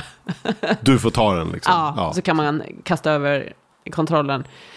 Eh, så ja, jag, vi har väl ett par sådana spel kvar. Men jag tycker de här är väldigt kul. Ja, och, Eh, och inte- även liksom beta av allihopa. På något sätt. Ja, jag tror det är typ Little Hope och uh, Mannen med Dana vi inte spelat. Okej. Men, det går bra eh, för dem. Det känns som att The Quarry fick ju väldigt mycket uppmärksamhet. Ja, Eller? det, jag tror att jag eh, Malin älskade det. ju det. Ja. Jag, har inte, jag har inte kommit igång med det än. Nej. Men, eh, för det, är- det är ju också så här, det är ett co-op, det är ju samma sorts typ, alltså samma typ av spel. Mm. Också interaktivt liksom story med quick time events. Mm. Och där du ska rädda folk. Så det är ju roligare om man spelar det ihop. Ja, alltså, ja än- precis. Men går det att spela själv? Det går att Ja, spela ja, själv. visst Man måste det. inte, det men det blir absolut. roligare det mycket. Mm. Men det är roligare. Jag, tycker, jag skulle nog inte spela det här själv. Nej. Men om man har en kompis, alltså du, man kanske har en kompis. Ja, Du har minst en kompis där ute. Om inte annat så har ju. Nördigt lyckats sammanföra lite folk. Så Mm. är du nörd och än så länge inte har några nördiga kompisar. Då får du komma på sista Nördigt 500. Sen innan vi lägger ner som vi just har sagt.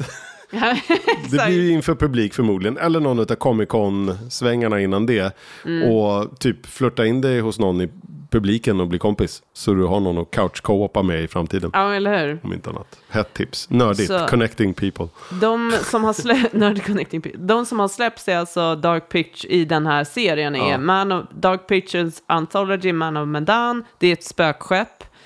Eh, sen Little Hope, den har jag inte spelat, det ska vara det sämsta vi har läst. Och Okej. sen har vi House of Ashes, det som jag spelade tidigare, och The Devil in Me. Men de kommer fortsätta med den här antologin eh, också, som alltså kapitel två. Okej. Men det har de inte. Men The Quarry hörde inte till det här gänget. Det, det har jag missförstått. Nej, Nej, det, det är en har- annan det- spelutvecklare, eller? Nej, det är samma spelutvecklare, okej, men, men det är ju ett full game-spel. Just det, det, så det är full game-spel. Mm, okej. Och, eh, Men det är samma ish koncept liksom. det är samma ish koncept. Mm. Eh, det är också interaktivt uh, drama, Kul med, en, ja, skräck. kul med en spelutvecklare som säger, ja men det här är vår Nisch. nisch. Och Ja. sen gör vi det i olika, uh, stöper i olika tappningar, Ja. olika genrer, i olika stilar, men med samma liksom, grundkoncept Jag på vet, jag Ja, men lite som också- Telltale också hittade Ja. sin nisch på något vänster. Precis, de har... Eh, precis, Telltale gjorde bara något, de gjorde inte skräck liksom. Nej. Men eh, ja, man, jag saknar den typen av spel. Vad tog de vägen? De gjorde... De konkade ju. Ja, så kanske Eh, och sen eh, togs de väl upp av flera andra. Mm. Jag vet inte om det blev något med om de startade om den där studion Mm. eller hur det nu blev. Synd. För jag tror att The Wolf Among Us skulle väl få en Mm, till uppföljare. Den som byggde på. Fables, den Mm, serien. Det var rätt bra det spelet alltså. Ja. Så ja, men apropå coolt. comics. Ja, verkligen, apropå. Men eh, The Devil in Me. Yes, det precis. Det kom eh, precis i slutet av förra året. Ja, eftersom Playstation har rea nu, man kan ju kolla om något av det här Ja. är eh, på rea. Jag, kan, För jag, något har av de här spelen kanske ger det. ja, jag, jag, jag vet inte om folk hör fåglarna där ute. Vi sitter med öppen balkongdörr här. Så att det bara Det ger lite extra ambiens. Vi är snart klara här också. Men ja, jag har ju skaffat en PS5 nu. Du har att- just, ja, det, just det, men du får, får du spela på den nu eller? Ja, för du nej, fick men- inte göra det för, för Vanne Ja, spelade. men Vann eller har ju det? köttat eh, Hogwarts. Hogwarts. Legacy. Men jag Ja. tror att hon har tagit, hon är ju en sån här periodare. Mm. Så nu har hon lite, eh, inte haft tid på grund av jobb och sådär. Så nu har jag hunnit köra klart eh, Jedi Survivor. Men det har jag nog pratat om i podden. Att jag spelade i alla Mm. fall. Det var bra. Det tog slut lite snöpligt och endgame-delen av det var lite så här. Lite underwhelming. Men Ah. ett bra spel ändå. Tycker Alltså, du att, det alltså hur står det sig mot det första spelet tycker du? det är en bra uppföljare som Ja. gör allting större, bättre, harder, Mm. faster, scooter liksom.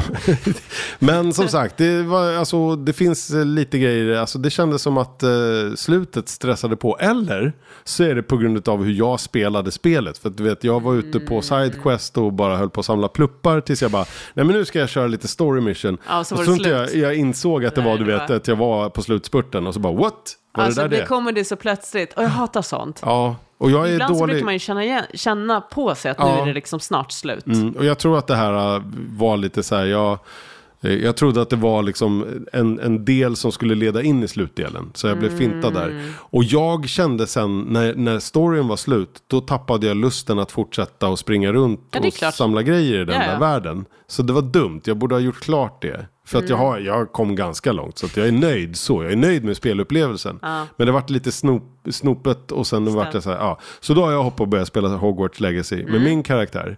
Som Mm. Är du en är- hufflepuffare? jag är en huffelpuffare som då heter eh, Julius Benedict. Vilket ju då är liksom ett just det, just det. eh, mellannamn från vardera unge. Ja.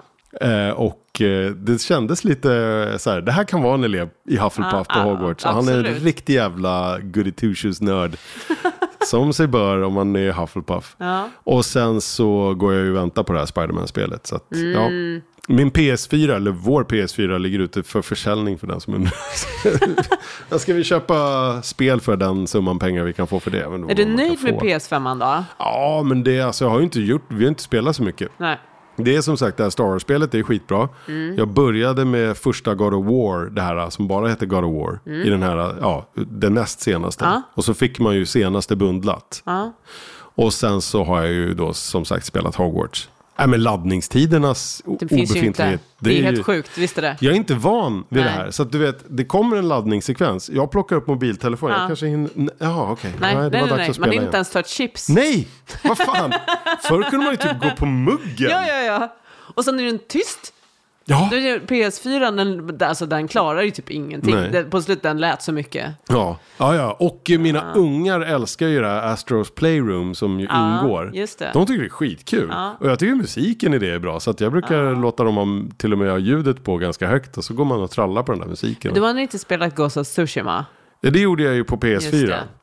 Det är ju löjligt också här. Ja. Alltså, det är ju ingen, eh, det är inga landningstider. Nej. Man bara, det här är Men det var snyggt otroligt. på PS4 också. Jag jag, Det var jag kan helt tänka okej. mig. Ja, alltså det var ju ett fantastiskt spel på sitt sätt. Det känns inte som att jag skulle vilja spela det igen bara för Nej. att jag har en PS5. Men däremot kan det bli kul med, för det kommer väl en uppföljare säkert på det. Skulle jag Jag gissa på. hoppas det. Ja men det tror jag. Jag har för mig att det har snackats om det. Det har annat. snackats om det, men de har ju inte gått ut med något. Den utvecklaren håller ju på med något annat spel nu. Mm. Jag inte ihåg vad det var dock.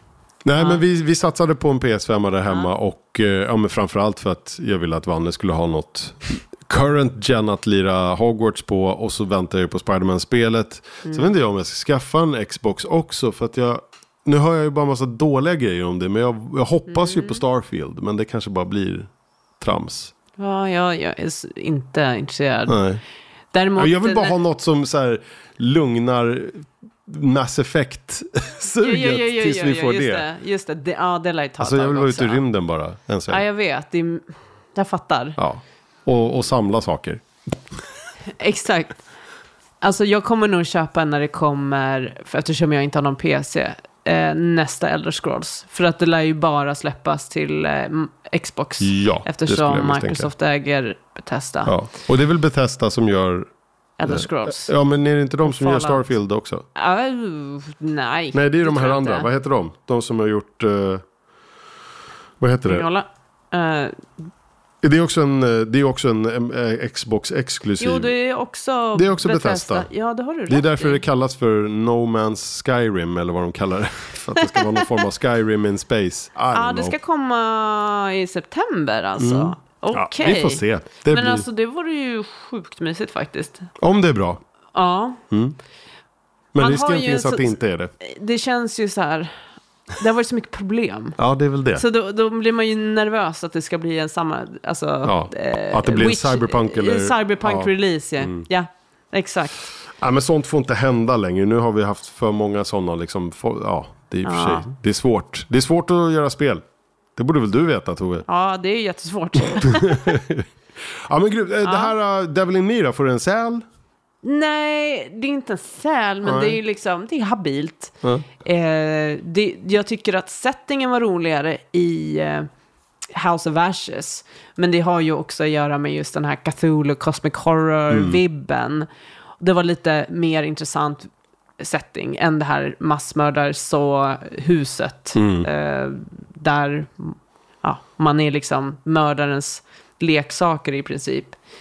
Ehm, men det är ju absolut, det är absolut bra. Alltså, Och man, gillar man den här sortens spel så är, tycker jag att det är självklart. De här kostar ju lite mindre också än fullprisspel. För att de är så korta liksom. Ja, det var liksom lite poängen tror jag. Nu vet jag inte vad, vad det kostar. Har de eh, inget exakt. paketpris för allihopa? Så här, köp har, allt på en gång? Jo, jo, det har de säkert. Ja. Men det är ju också, det behöver ju inte det. Nej. För de har ju ingenting annat. Nej, men jag bara eh, tänker om man gillar så kan man kanske beta av dem. Så lite som det låter som att du ändå funtar på att göra.